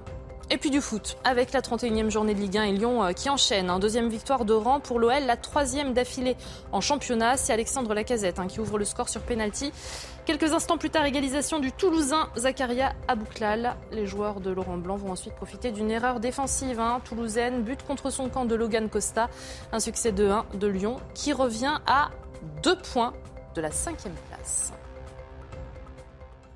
Merci beaucoup Elisa Lukavski. Huée et colère hein. hier soir en France, des manifestations sauvages ont donc éclaté dans les grandes villes du pays. Des rassemblements émaillés souvent de dégradation à Rennes. Les portes d'un commissariat ont notamment été incendiées. Retour sur cette nuit de violence avec Thomas Bonnet. Une image saisissante hier soir à Rennes. La porte de ce commissariat de quartier dévoré par les flammes. Un feu déclenché par des poubelles enflammées par des manifestants. Par chance, aucune victime n'est à déplorer. Non loin de là, c'est un autre édifice symbolique qui est visé. La porte du couvent des Jacobins est en flammes. Il faudra finalement l'intervention du canon à eau des forces de l'ordre pour éteindre l'incendie. Deux images qui illustrent les tensions à Rennes après un rassemblement pacifique dans la ville à l'appel de l'intersyndicale. À Lyon aussi, quelques centaines de personnes ont tenté de manifester illégalement ils ont finalement été repoussés par des tirs de gaz lacrymogène. Enfin, à Paris, environ un millier de personnes a quitté le rassemblement de la place de l'hôtel de ville pour se constituer en petits groupes. Ils ont ainsi déambulé dans les rues de la capitale, un jeu du chat et de la souris avec les forces de l'ordre contraintes d'intervenir suite à des dégradations de mobilier urbain. Selon la préfecture de police, 112 personnes ont été arrêtées hier soir dans les rues de Paris. 112 personnes interpellées à Paris, un commissariat euh, euh, brûlé, deux policiers blessés également euh, à Rennes. Toutes ces violences, Guillaume Bigot, on pouvait malheureusement s'y attendre après la décision du Conseil constitutionnel hier. Oui, c'est maintenant un, classique. En fait, vous avez des, disons, une sorte de ce que s'appelle la révolution sur TikTok ou la révolution sur Instagram, qui est une sorte de parodie de la révolution. On allume des feux de poubelle et on se, on se filme et on fait des réels et on envoie ça sur à ses copains, à ses, réseaux, etc. ça, c'est une, on va dire, c'est une sorte, une, petite partie de la jeunesse très infime, hein, qui est euh, dans cette espèce de, provocation, parce que euh, quand on est jeune, on cherche une cause, euh, finalement, bon. Ensuite, vous avez vraiment une autre dimension qui sont ces professionnels de la violence, espèce de professionnels de la, de la révolution postmoderne, les fameux Black Blocs, bien sûr, mais ceux qu'on a vus aussi apparaître à Sainte-Soline, qui n'étaient pas exactement les mêmes, euh, euh, qui ont un peu muté, c'est un peu, c'est pas la guérilla urbaine, c'est la guérilla, rurale, qui sont extrêmement déterminés et violents, qui ont des modes d'action. Euh, alors là, c'était souligné par le général de gendarmerie Cavalier, mais c'est vrai que c'est très étonnant. Ils utilisaient des drones que les, gendarmes, par exemple, n'avaient pas l'autorisation d'utiliser toutes sortes d'armes par destination. Ils avaient une tactique bien rodée. Bref, donc là, on sent bien qu'il y a un noyau dur qui est prêt à la violence. Alors, moi, je ferai la distinction quand même entre cette espèce de, volonté de mettre le feu un peu partout pour faire des images, parce que c'est très spectaculaire, et faire courir un peu les pompiers. Est-ce que ça veut dire qu'on est dans une révolution, dans un processus révolutionnaire? Non, je pense que c'est pas ça la révolution. Même ces fameux Black Blocs, qui sont extrêmement violents, ils n'ont pour l'instant pas utilisé des armes de hmm. guerre. Il, ne s'agit pas. Vous voyez, on a eu dans notre histoire quand même hein, euh, des, on voit ce que c'est la, la, la, révolution vraiment quand on veut euh, quand on veut renverser l'ordre établi. On n'en est pas là. Je pense qu'il y a quelque chose comme jouer au, jeu écha à la souris, mais attention, ça peut être très très très violent. Après, d'un point de vue politique, évidemment que ça, ça ne fait qu'abîmer euh, le mouvement social, qu'abîmer et discréditer la lutte contre les réformes. D'un point de vue politique encore, il n'est pas certain que finalement, ça profite au gouvernement, que le hmm. gouvernement puisse se poser comme le parti de l'ordre du tout. D'abord, souvenez-vous que pendant la crise des Gilets jaunes, il y avait jusqu'à 60% de nos compatriotes qui comprenaient la violence. Alors on n'en est pas là du tout. Mais si demain il doit y avoir un nouvel épisode, faisons attention à ça. C'est-à-dire que malheureusement, euh, il y a une partie de plus en plus importante des Français poussés à bout le fait qu'il n'y ait pas cette, que le mouvement social ne prenne pas, qu'il n'y ait pas des grandes mobilisations, des grandes manifestations. Pourquoi? Parce que la misère est très importante, mm. parce que l'inflation, notamment alimentaire, fait que les gens n'ont pas le luxe de faire ça. Mais c'est la raison qui fait aussi qu'il pourrait y avoir finalement demain, je ne dis pas aujourd'hui, hein, mais demain dans un contexte un peu différent, un soutien à cette violence. Allez, euh, Guillaume, vous parliez de Sainte-Soline euh, tout à l'heure. Vous vous souvenez de la polémique avec euh, la Ligue des droits de l'homme et le gouvernement qui, notamment, a, accusé la Ligue des droits de l'homme. Le président de la LDH répond chez nos confrères du Monde aux accusations de Gérald Darmanin et d'Elisabeth Borne. Après le ministre de l'Intérieur, la Première ministre s'en est prise aussi à l'association dénonçant ses ambiguïtés face à l'islamisme radical. On en parle avec vous, Elisa Lukavski. Elisa, la LDH estime être le bouc émissaire du gouvernement. Je suis à la fois blessée euh, et révoltée. Ces propos euh, sont très graves parce qu'elle est première ministre. Voilà la déclaration de Patrick Baudouin, hein, le président de la Ligue des droits de l'homme, qui assume hein, le rôle de la LDH, qui est de défendre le droit des étrangers et des immigrés. Nous assumons le fait d'être un contre-pouvoir parce que tout pouvoir comporte sa part d'ombre, mais hormis la période de l'occupation, nous n'avons jamais été attaqués aussi frontalement par un gouvernement. Euh, quand on lui parle de la demande du ministre de l'Intérieur, Gérald Darmanin, de regarder un petit peu plus attentivement à la subvention accordée par l'État à la LDH dans le cadre hein, des actions menées, eh bien, Patrick Baudouin, il s'insurge. Où va-t-on? C'est exactement ce que font Viktor Orban, Benjamin Netanyahou ou Vladimir Poutine. Euh, cela voudrait dire qu'on va vous accorder des subventions si votre comportement va dans le sens du pouvoir. Fin de citation. Et enfin, à la question de savoir où en sont les libertés fondamentales en France, eh bien, le président de la LDH est assez euh, fataliste. Les libertés publiques en France sont en péril avant de conclure que la Ligue des droits de l'homme est une amie de l'état de droit. Merci beaucoup, Elisa Lukavski. Guillaume Bigot, le président de la Ligue des droits de l'homme, euh, euh, la réaction pardon, hein, du président de la Ligue des, droits de l'homme chez nos confrères du Monde est-elle légitime selon vous? Non, je crois que c'est ce qui est excessif et tout à fait insignifiant. Euh, le, président de la Ligue des droits de l'homme n'a pas l'air de bien comprendre ce, que, ce qui se passe chez Vladimir Poutine, par exemple. C'est-à-dire que les opposants sont liquidés physiquement. des journalistes sont liquidés physiquement. Donc lui, il compare, il met sur un pied d'égalité le fait qu'un État démocratique comme la France pourrait s'interroger sur l'opportunité de prendre l'argent des Français, le nôtre, c'est-à-dire nos impôts, le donner à des gens qui défendent, par exemple, des islamistes, c'est-à-dire des gens qui tiennent des propos extrêmement virulents, violents contre la démocratie, c'est vrai qu'on peut se poser la question est-ce que c'est bien intéressant de faire ça? Euh, Donc, s'interroger sur l'opportunité de verser des, subventions, ça devient l'équivalent de euh, je liquide mes, euh, mes opposants. Enfin, c'est tout à fait, tout à fait excessif.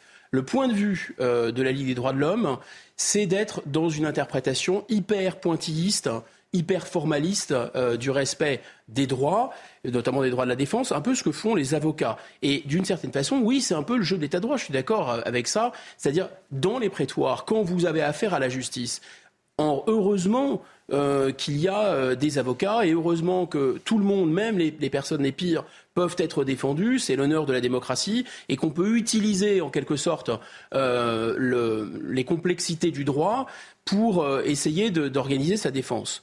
Mais est-ce que ça, c'est quelque chose qui est transposable, disons, au débat public, à la défense de l'idée des droits de l'homme dans le débat public? Est-ce qu'on peut se comporter comme ils le font eux, c'est-à-dire comme des avocats de mauvaise foi, pour trouver à des gens comme IQSEM qui tiennent des propos, et d'ailleurs le président des droits de l'homme le reconnaît lui-même, des propos antisémites ignobles, des propos euh, euh, euh, misogynes absolument atroces, euh, est-ce qu'il peut, lui, se comporter de cette façon pour chercher des noises à l'État qui cherche à mettre hors d'état de nuire ce qu'on peut appeler les ennemis de la liberté? Je suis, assez favorable à cette hmm. formule de Saint-Just. Pas de liberté pour les ennemis de la liberté. Si des gens s'en prennent à la démocratie, il y a quand même des limites à tout. Donc là, lui, il, dit non, non, mais nous, notre rôle, c'est de défendre tout le monde, y compris les plus affreux Jojo. Bon, très bien. Il dit la même chose d'ailleurs à Sainte-Soline. Il dit il y a des gens qui ont, il reconnaît, qui ont utilisé une violence absolument euh, ignoble, insupportable, horrible. Donc il reconnaît que ce sont quasiment des terroristes hein, qui ont vraiment violemment agressé les gendarmes. Euh, voilà. Mais par ailleurs, il estime que c'est son rôle à lui, le président de la Ligue des droits de l'homme, d'envoyer, il l'a dit, il y a 22 représentants de la Ligue des droits de l'homme sur place. Mm. Donc quasiment des casques bleus.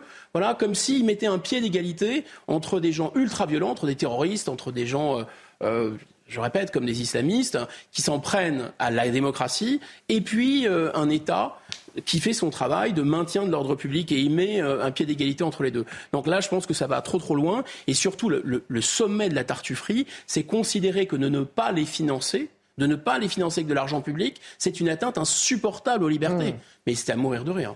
Ah, cependant, Guillaume, est-ce que euh, Elisabeth Borne et Gérald Darmanin ont bien fait de viser la, la Ligue des droits de l'homme, particulièrement en ce moment, notamment sur la question de Sainte-Soline? Vous l'évoquiez à l'instant c'est pas inintéressant que l'opinion publique prenne conscience du fait que des gens se, si vous voulez, se, drapent dans un combat qui était celui du 19e siècle, du début du 20e siècle, qui était un combat noble pour défendre les droits du capitaine Dreyfus, euh, pour défendre euh, effectivement euh, des mesures de police qui à l'époque étaient très très profondément, qui piétinaient les libertés individuelles. Ce, à l'époque, on était quand même euh, dans un État, euh, même si c'était la démocratie au début du siècle en France, c'était un État quand même très répressif, il y avait peine de mort, etc. Donc se drape dans, ce, la noblesse de ces combats euh, pour aujourd'hui venir défendre des gens qui, qui mettent des coups de boutoir vraiment, soit directement violents, c'est le cas mm. des terroristes, c'est le cas de ces agitateurs de, de Sainte-Soline les plus violents, ou des gens qui, de manière encore plus insidieuse, comme les frères musulmans, répandent un poison, comme ont pu le faire d'ailleurs euh, les fascistes ou les nazis dans, l'entre-deux-guerres. Donc là, je pense que c'est pas le, rôle de la Ligue des droits de l'homme. C'était intéressant, à mon avis, de désacraliser la Ligue des droits de l'homme, parce que comme c'est une vieille dame qui a presque l'âge de la Tour Eiffel, et comme en plus tout le monde en France est forcément attaché aux droits de l'homme, nous sommes le pays des droits de l'homme et nous, nous en sommes tous fiers.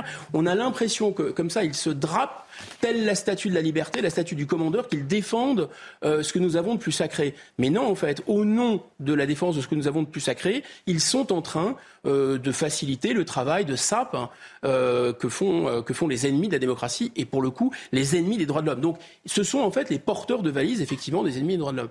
Allez, un tout autre sujet à présent, Guillaume. Les Français vont bientôt pouvoir donner leur avis sur l'utilisation de leurs impôts, figurez-vous.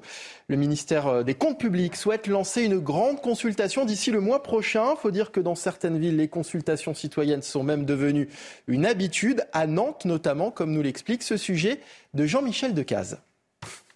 Dans ce quartier, à Nantes, on a l'habitude des consultations citoyennes. Les habitants ont donné leur avis sur les projets architecturaux, ont même fait partie des jurys d'urbanisme. Même chose pour la vie quotidienne, les occupants des immeubles ont fait leur liste. Si on a, pouvait avoir une vie de, quartier avec des couleurs de, de proximité. Une méthode pratiquée à l'échelle d'un quartier. Pour une question nationale, à quoi voudriez-vous que vos impôts servent en priorité? 100% des personnes rencontrées ont établi ce classement. Un 1, je mets l'éducation. Tout ce qui concerne euh, l'éducation des, des, jeunes, euh, des jeunes pour en faire des adultes euh, responsables. Et en deux, la santé, l'hôpital. La formation de, de comment d'infirmiers, de médecins, voilà. Je pense que c'est ce qui pêche actuellement le plus. Aujourd'hui, selon une étude de justerépartition.fr, sur 1000 euros de dépenses publiques, la santé et l'éducation arrivent en deuxième et troisième position, derrière le financement des retraites. Étude donc de justerépartition.fr, étude intéressante, euh, Guillaume, évoquée dans, dans ce sujet. Les retraites apparaissent en numéro un. Rien d'étonnant finalement. Oui, non, mais ça, c'est vraiment une ironie extraordinaire. Euh, c'est-à-dire que 70% des Français, à travers les sondages, alors les sondages ne sont pas les, élections, on est bien d'accord, mais même quand on reprend les résultats et qu'on décortique les résultats des différents scrutins, y compris la présidentielle, on se rend compte que, et Emmanuel Macron le sait très bien, il n'y a pas de majorité en faveur de sa réforme des retraites. Donc cette, cette majorité des Français est totalement ignorée, mise de côté. Ce n'est pas grave. On peut lui imposer une réforme qui va en plus impacter directement sa vie. Par contre, en échange et en, en même temps, voilà, on va euh, organiser euh, des réunions Tupperware euh, en interrogeant les gens, les réunissant dans des comités de quartier. Mais qu'est-ce que vous en pensez? Qu'est-ce que vous voulez? Etc. Alors ça, c'est très, je dirais, c'est très typique de cette méthode macroniste, mais c'est aussi typique de la, du, du dire des du management en entreprise. Et je pense que le président de la République, beaucoup plus qu'on l'imagine, est un manager. Ce n'est pas un, ce n'est pas du tout un, un chef d'État C'est le, classique. prési- le président de la Startup Nation. C'est exactement le président de la Startup Nation qui est un peu plus, à mon avis, un programme de DEPAD Nation, mais ça c'est un autre problème sur le fond. Mais sur la forme, effectivement, on est bien dans ce côté-là, c'est-à-dire, euh, bah, on, on- on retrousse les manches, on tombe la cravate, euh, euh, on fait pas de chichi, euh, on parle à tout le monde, tout le monde s'exprime, etc. Seulement le problème, c'est que ces techniques, elles ont été bien étudiées en entreprise pour précisément faire accepter aux collaborateurs euh, des choses qui ne sont pas du tout dans leur intérêt. Autrement dit, euh, quand vous êtes obligé de faire passer un plan de licenciement, c'est pas quelque chose de très sympathique. D'ailleurs, on va euh, prendre un cabinet de communication. Le plan de licenciement va devenir un plan de sauvegarde de l'emploi. Bon, c'est tellement plus sympathique et plus fun d'appeler ça un plan de sauvegarde de l'emploi. C'est positif, il faut positiver, vous comprenez. De plus, qu'est-ce que vous allez faire? Vous allez réunir les gens en petits groupes de travail. Vous pouvez aussi les, leur faire faire du team building, les balader, etc. Ils sont contents de se retrouver. Et puis vous allez leur demander euh, euh, de réfléchir, d'avoir des idées, la boîte à idées, d'être créatif. Que- Qu'en pensez-vous, etc. Le tout pour faire accepter un projet qui est déjà ficelé et qui finalement, et c'est ça l'analogie, je pense, très forte entre le management et la position euh, du chef de l'État, un- un- comment, un projet, un plan qui est normalement d'ailleurs et de manière absolument légitime en entreprise. C'est pour ça qu'il y a une confusion des genres et que ce qui, ce qui est normal en entreprise n'est pas normal dans le secteur politique et en démocratie. En entreprise, c'est normal que ce soit les actionnaires propriétaires de la boîte qui décident et qui arrêtent un plan pour l'entreprise. Et effectivement, ce plan, il ne va pas nécessairement dans l'intérêt ou dans le sens toujours des salariés. C'est normal, c'est la règle du jeu du capitalisme. Seulement, si vous transposez ça euh, dans le domaine démocratique, ça ne va pas du tout, puisqu'en réalité, les véritables actionnaires dans une démocratie, ce sont les citoyens. Voilà, le pouvoir nous appartient ou appartient pas individuellement à aucun d'entre nous, mais à collectivement à l'ensemble des citoyens. Et donc le problème, là, on voit bien que le président de la République, il a une feuille de route qui lui est donnée par Bruxelles, qui lui est donnée par les marchés financiers, qui lui est donnée par la situation de tension, on peut le comprendre d'ailleurs, hein, sur les taux d'intérêt, est obligé de faire cette réforme rapidement. Et qu'est-ce qu'il fait? Il agit en fait comme un manager qui doit vendre à ses euh, salariés une mesure qui ne va pas leur plaire. Et donc, effectivement, il est obligé de les, de les, amuser, de faire diversion, de les faire parler, de les entendre. Il nous a déjà fait le coup avec les Gilets jaunes, finalement, dont il n'est absolument rien sorti. Il recommence. Oui, c'est-à-dire, il leur pose la question, il les interroge, mais il ne les écoute pas forcément. Mais la décision est déjà prise, en réalité. Voilà, la décision est déjà prise parce que quand on vous dit, euh, écoutez, on va vous réunir pour savoir ce que vous, ce que vous voulez euh, faire de vos impôts, pardon, mais il y a un budget. Mmh. Pardon, mais c'est juste la base de la démocratie. La démocratie, elle est née comme ça. Elle est née en Grande-Bretagne avec la Magna Carta, no taxation without representation.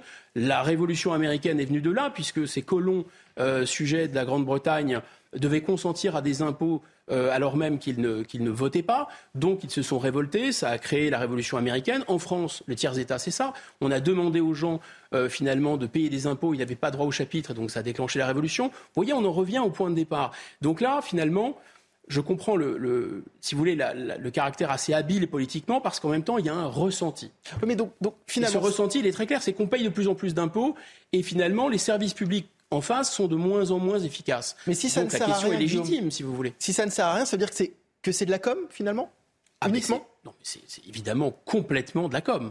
C'est complètement de la com, mais c'est une com habile sur un point précis, qui est qu'il y a, je répète, une sorte de, de ressenti des citoyens français, c'est-à-dire qu'ils sont extrêmement taxés et qu'en face, ils ne voient pas vraiment euh, le fruit de cet impôt. Autrement dit, plus vous payez d'impôts, et pratiquement, sans pousser le paradoxe, moins vous avez des services publics de qualité. Plus l'école se dégrade, plus l'hôpital se dégrade. Euh, on vous explique que l'armée, euh, elle est très bonne, mais elle est échantillonnaire, il n'y a pas des munitions pour plus de trois jours. Et donc, vous dites, mais vous êtes en droit de vous poser cette question.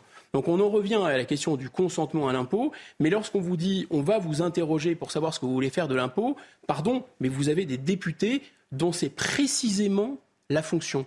C'est-à-dire leur fonction est de voter le budget, et pour voter le budget, ils ont besoin de savoir à quoi va servir le budget. Voilà.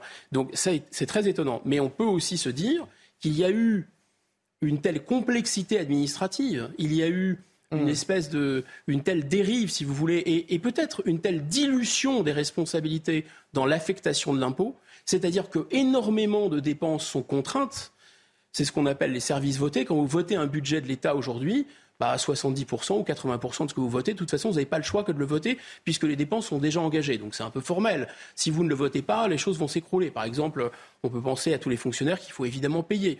Deuxièmement, eh bien, vous avez et ça, ce n'est pas seulement le mécanisme de la construction européenne, c'est aussi, par exemple, le mécanisme des communautés de communes, c'est aussi le mécanisme des euh, autorités administratives indépendantes, c'est aussi le mécanisme des subventions à des associations, c'est aussi...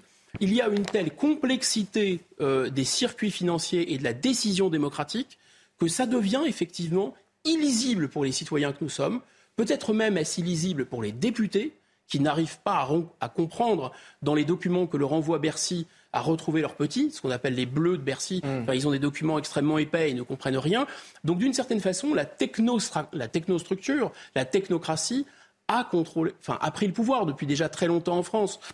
Et effectivement, Emmanuel Macron de manière absolument incroyable et à la fois le meilleur mmh. représentant de cette technocratie qui veut tout complexifier en permanence, communauté de communes d'un côté en bas, euh, Union européenne en haut, avec euh, en piratant d'une certaine façon la démocratie directe et en refusant les référendums, et simultanément il nous vend que lui va défendre la lisibilité pour les citoyens que nous sommes de la euh, l'action publique. C'est vraiment fantastique. Allez, c'est un triste constat du Centre national du livre. Les jeunes lisent peu ou pas du tout, même si les ventes de mangas explosent pourtant. La lecture devient occasionnelle pour les 15-24 ans, trop souvent remplacée par les réseaux sociaux ou encore les jeux vidéo. Reportage à Aix-en-Provence de Stéphanie Rouquier. À la sortie de ce lycée d'Aix-en-Provence, ces élèves dressent le programme à venir de leurs vacances scolaires. Je pars à Arcachon euh, chez mon père pendant une semaine. Bah, sortir avec les amis et jouer à la play. Hein. Euh, la lecture Lire des livres? Non, pas trop en ce moment. Pareil, j'aime pas trop ça à lire. C'est pas ce que je fais de mieux. Selon une étude, un jeune sur cinq n'ouvre jamais un livre et parmi ceux qui lisent, 49% déclarent ne le faire qu'occasionnellement. Un constat vérifié auprès de ses ex-sois. Beaucoup d'entre nous, on lit, mais euh, seuls des documents qui nous sont fournis voilà, euh, par, euh, par l'université. Du coup, on a moins le temps pour, par exemple, des romans. Réussir à être plongé dans une histoire, c'est compliqué. Avec tout ce qu'il y a sur les réseaux en ce moment, qu'on peut se divertir plus facilement. Mais en plein centre-ville, dans ce magasin où les chats sont rois, les libraires restent optimistes. Nous, on a une librairie un peu particulière, donc on a des chats. Et en fait, les chats attirent les jeunes. Et euh, ces jeunes, même s'ils viennent une première fois pour voir les chats, ils vont se rendre compte qu'on a aussi des livres. Et du coup, bah, ça enchaîne sur de la lecture régulière. S'adonner à la lecture avec un chat ou des mangas, à chacun de trouver son moteur pour apprendre à aimer les livres. Guillaume Bigot, comment redonner le goût de la lecture à nos jeunes? Ah, si j'avais la réponse. Hein. Euh, ce que je peux constater, en tout cas, c'est que moi, je suis très très surpris par le par le sondage hein, et surpris doublement. Surpris d'abord parce que euh, semblez vous inquiéter euh, du résultat du sondage. Moi, je pense que si le résultat, enfin, si ce sondage, le résultat été, été avéré, s'il n'y avait finalement qu'un jeune sur cinq qui ne lisait jamais ou très très peu, ce serait absolument fantastique. Moi, je crains malheureusement qu'il n'y ait qu'un jeune sur cinq qui lise régulièrement. Pourquoi? Parce que finalement, il y a beaucoup de stimuli. Et le, téléphone euh, on n'est qu'un des prolongements quasiment de notre main et même de notre cerveau qui nous stimule en permanence avec des alertes, etc. Et notamment pour les plus jeunes, c'est quelque chose qui empêche cet état de repli sur soi et d'intériorité qui est indispensable pour la lecture. Merci Guillaume.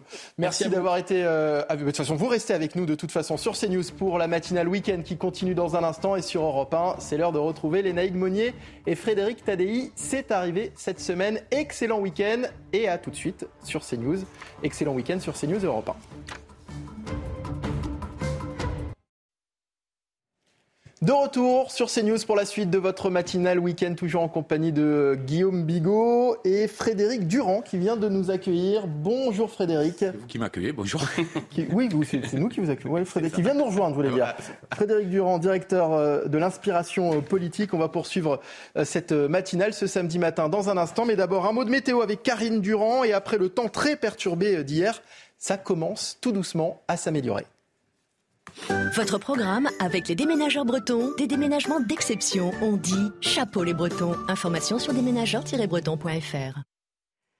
Et oui, le soleil est de retour à l'ouest avec l'anticyclone qui s'étale progressivement sur ces régions, Bretagne, Normandie, Arc Atlantique. Par contre, la perturbation d'hier, très pluvieuse, on la retrouve quand même en direction de la façade est avec de la neige d'ailleurs abondante aujourd'hui sur les Alpes du Nord. Plusieurs dizaines de centimètres prévus au-delà de 1300 mètres de la neige sur le Jura, le Massif central et sur les Pyrénées au-delà de 1500 mètres et partout ailleurs ou presque. Et eh bien encore de fréquentes averses sur le bassin parisien, de france Et puis un temps euh, venté Mistral Tramontane en Méditerranée. Au cours de l'après-midi, l'amélioration se poursuit sur tout l'ouest du pays avec ces éclaircies qui s'étalent jusqu'au sud-ouest. Encore quelques chutes de neige, des averses plus éparses en direction des régions centrales et de l'est. Et puis attention, sur la Provence-Alpes-Côte d'Azur et la Corse, de forts orages vont éclater au cours de l'après-midi. Les températures sont un petit peu basses ce matin, surtout à l'est, en Alsace par exemple, avec un ressenti vraiment frais, en plus avec le vent et l'humidité à peine 3 degrés à Strasbourg, 8 à Paris, 7 à Lille, un maximum de 12 à Ajaccio. Au cours de l'après-midi, les valeurs sont encore inférieures aux moyennes de saison, 3 à 5 degrés inférieures aux moyennes sur toute la façade est, avec une dizaine de degrés sur Grenoble notamment, 14 à Paris et 19, c'est le maximum à Perpignan. Programme avec les déménageurs bretons, des déménagements d'exception. On dit chapeau les bretons. Information sur déménageurs-bretons.fr. 8h59, merci de nous rejoindre en direct sur CNews pour la suite de votre matinale week-end. Tout de suite, les titres de votre journal. Emmanuel Macron n'aura pas perdu de temps. La loi sur la réforme des retraites a officiellement été promulguée quelques heures seulement après que le Conseil constitutionnel ait validé la majeure partie du texte alors que contient précisément cette nouvelle loi? On voit ça avec Elisa Lukavski dès le début de cette édition. Nouvelle nuit de violence en France après la tant attendue décision du Conseil constitutionnel. Les sages ont validé hier l'essentiel du texte. Très rapidement, des rassemblements se sont formés dans les grandes villes. Des poubelles et des véhicules ont notamment été dégradés. Et puis c'est le triste constat du Centre national du livre. Les jeunes lisent peu ou pas du tout. Chez les 15-24 ans, la lecture devient même occasionnelle, remplacée malheureusement par les réseaux sociaux ou les jeux vidéo. Le président de la République avait 15 jours pour le faire. Il n'a finalement pas attendu aussi longtemps. La loi sur la réforme des retraites est officiellement promulguée. Et on en parle avec vous, Elisa Lukavski. Bonjour Elisa. Hier, le texte a été euh, validé en grande partie par le Conseil constitutionnel. Aujourd'hui, que contient cette loi et surtout quelles ont été les modifications apportées par les sages? Le Conseil constitutionnel qui a euh, déclaré conforme à la Constitution l'essentiel hein, du projet de loi de réforme euh, des retraites, l'une des mesures phares, le report de l'âge légal de départ euh, qui passe de 62 à 64 ans, il a été invalidé par les sages. En revanche, certaines dispositions de ce projet de loi ont été rejetées. C'est le cas de l'index senior, cette mesure qui avait pour but d'améliorer l'employabilité des seniors en obligeant les, sociétés avec un certain nombre de salariés à rendre public hein, leurs chiffres d'emploi des seniors ont également été rejetés le contrat de travail senior et le recouvrement des cotisations sociales. Au total, ce sont six dispositions hein, du texte que le Conseil constitutionnel a retoqué. Elisa, le président de la République, euh, finalement, euh, n'a pas perdu de temps. On peut dire qu'il a envie de tourner rapidement la page, finalement Complètement. Hein. La suite, euh, eh bien, c'est que lundi, le président de la République va réunir à 15 h son état-major à l'Élysée pour aborder eh bien la suite de son quinquennat et donner un cap euh, clair pour les années euh, à venir. Ses trois priorités le travail, l'ordre républicain et le progrès. Il a également invité les partenaires sociaux mardi à l'Élysée. L'invitation est lancée. On va voir ce que ça va donner. Et puis le chef de l'État qui devrait prendre la parole courant de la semaine prochaine est tenté de clore trois mois de contestation dans la rue. Merci Elisa, à tout à l'heure. On va en parler justement avec Sabrina Agresti-Roubache, députée Renaissance des Bouches du Rhône. Bonjour, merci d'être avec nous en direct ce matin. Emmanuel Macron avait 15 jours pour euh, promulguer sa loi. Pourquoi, comme ça, aussi vite, juste après que le Conseil constitutionnel ait validé euh, ce texte? Bonjour. Euh, pourquoi alors? Parce que la loi, enfin en tout cas le Conseil constitutionnel s'est prononcé et euh, je suppose que le président de la République a jugé bon de la promulguer euh, aussitôt, car d'autres chantiers nous attendent. C'est ça la réponse, je crois? Nous étions avec un, syndicaliste de Force ouvrière tout à l'heure qui nous disait que c'était un, un abus de faiblesse du, président de la d'un aveu de faiblesse pardon du président de la République. Qu'avez-vous envie de lui répondre? Non, non, non, c'est pas un abus de faiblesse, c'est euh, l'utilisation normale en réalité d'outils qui, sont à disposition du président de la République, mais quel que soit le président de la République.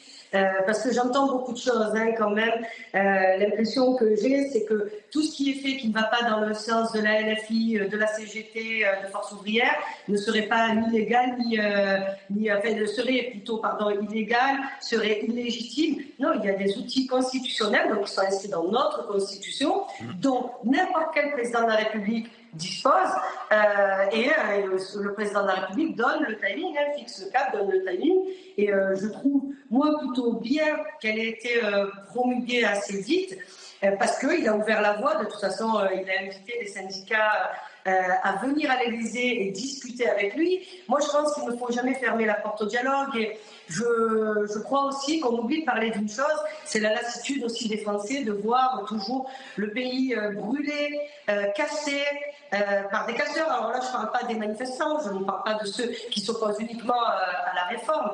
Je parle aussi de, la lassitude des Français de voir qu'à chaque euh, contestation sociale, le pays flambe. Donc non, non, je, je crois qu'il y a aussi une lassitude de ce côté-là. Je pense que de voir tout le temps des commissariats brûlés, des forces de l'ordre attaquées, des institutions attaquées. Ça aussi, ça lasse, mais on l'entend jamais. Alors c'est sûr, c'est moins dans l'air du temps, mais moi, je suis de celles qui veut porter cette voix-là, des, des, Français aussi, qui en ont assez de voir tous les week-ends et tous les jours euh, tout casser, tout brûler. Donc voilà, encore une fois, le président de la République a eu raison. C'est pas euh, signe de faiblesse ou quoi que ce soit. C'est juste, vous savez, euh, les outils qui sont à disposition de la CGT quand ils ont dû élire euh, leur nouveau euh, chef. Euh, ils les ont utilisés, pas moins, pas plus. Donc des outils euh, légitimes, constitutionnels à disposition du président de la République pour promulguer une loi. Il l'a fait et maintenant, moi, voilà, je prends, je prends. Et je pense qu'il faut maintenant continuer à aller vers d'autres chantiers qui, je vous le dis, sont, euh, sont primordiaux. Merci beaucoup Sabrina Agresti, Roubache, députée Renaissance des Bouches du Rhône. Vous avez entendu Guillaume Bigot, il faut aller vers d'autres chantiers il y a vraiment cette volonté de la part de l'exécutif de tourner la page. Oui, sauf que le contrat, euh, le contrat démocratique entre le président de la République et les Français est un peu euh, est un peu rompu. Là, il y a eu un gros coup de canif dans le contrat. En fait, le 49.3, c'est légal, c'est légal, c'est constitutionnel, il y a tout ce qu'on veut. Enfin, et là, il n'y a pas eu d'illégalité à proprement parler. Seulement, ce qui est gênant, c'est que le 49.3, c'est fait pour euh, disons, obliger euh, une majorité à être conséquente pour mettre une majorité euh, au pied du mur. Quand on n'a pas de majorité, est-ce que le 49-3 peut faire office de majorité? Bah, Probablement. Surtout quand on a le peuple finalement derrière soi, contre les politiciens finalement, ou contre les élus, ou contre, bah, politicien, c'est un terme un peu polémique. Quand on a des sénateurs et des députés contre soi, mais qu'on est soutenu par la population, oui, sans doute qu'on peut utiliser sans aucun problème le 49.3. Je crois qu'il y a vraiment dans, tout texte juridique, la Constitution du 4 octobre 58 est un texte juridique comme un autre, même c'est le plus important dans notre ordre juridique. Il y a la lettre et il y a l'esprit. L'esprit de la Ve République, c'est de donner au président de la République une légitimité très forte, parce qu'il est élu par tous les Français. Donc ce n'est plus l'homme de son camp, c'est l'homme de tout le pays. Donc il doit veiller d'abord à l'unité. Mais ensuite, il peut imposer effectivement, c'est là l'esprit, l'intérêt général euh, par-dessus, disons, euh, la volonté des assemblées. Donc il y a toutes sortes de dispositifs pour ça. Mais là, on n'est pas dans ce cas-là pour une raison très simple. D'abord, il n'y a pas de démocratie sociale, on l'a dit. Il y a, le Parlement a été euh, passé enjambé, on l'a dit. Mais le plus important n'est pas là. Le plus important, c'est que le président de la République a la population contre lui. Hmm. Donc il a les syndicats, plus les, parlementaires, plus la population. Ça commence à faire beaucoup. Frédéric Durand, la promulgation de, cette loi rend-elle aujourd'hui, finalement, sonne-t-elle la fin du combat contre la réforme des retraites? Ah, Pas du tout. Enfin, moi, je ne le crois pas, en tout cas, à l'avenir. En tous les cas, la rend-elle pas illégitime? Ne rend-elle pas ce combat illégitime? Non, non, euh, sans doute pas. Et puis je pense que c'est justement là l'erreur de la Macronie, je dirais, c'était de penser que le, le Conseil constitutionnel pourrait être un juge de paix, qu'il ne sera pas. Euh, D'ailleurs, il n'a pas pris trop de risques. Moi, je suis pas d'accord avec ce que disait Sabrina Greski tout à l'heure. C'est-à-dire, il ne s'agit pas juste de savoir combien d'outils on a à disposition euh, pour faire passer les choses.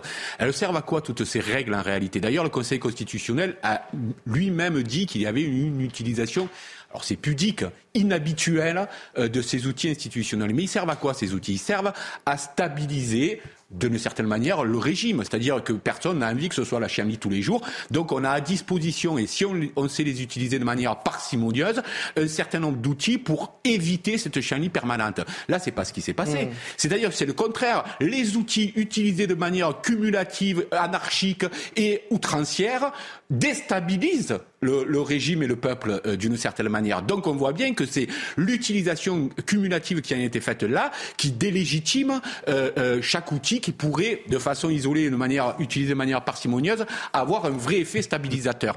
Et on, aboutit au contraire, c'est-à-dire qu'on a déstabilisé le pays.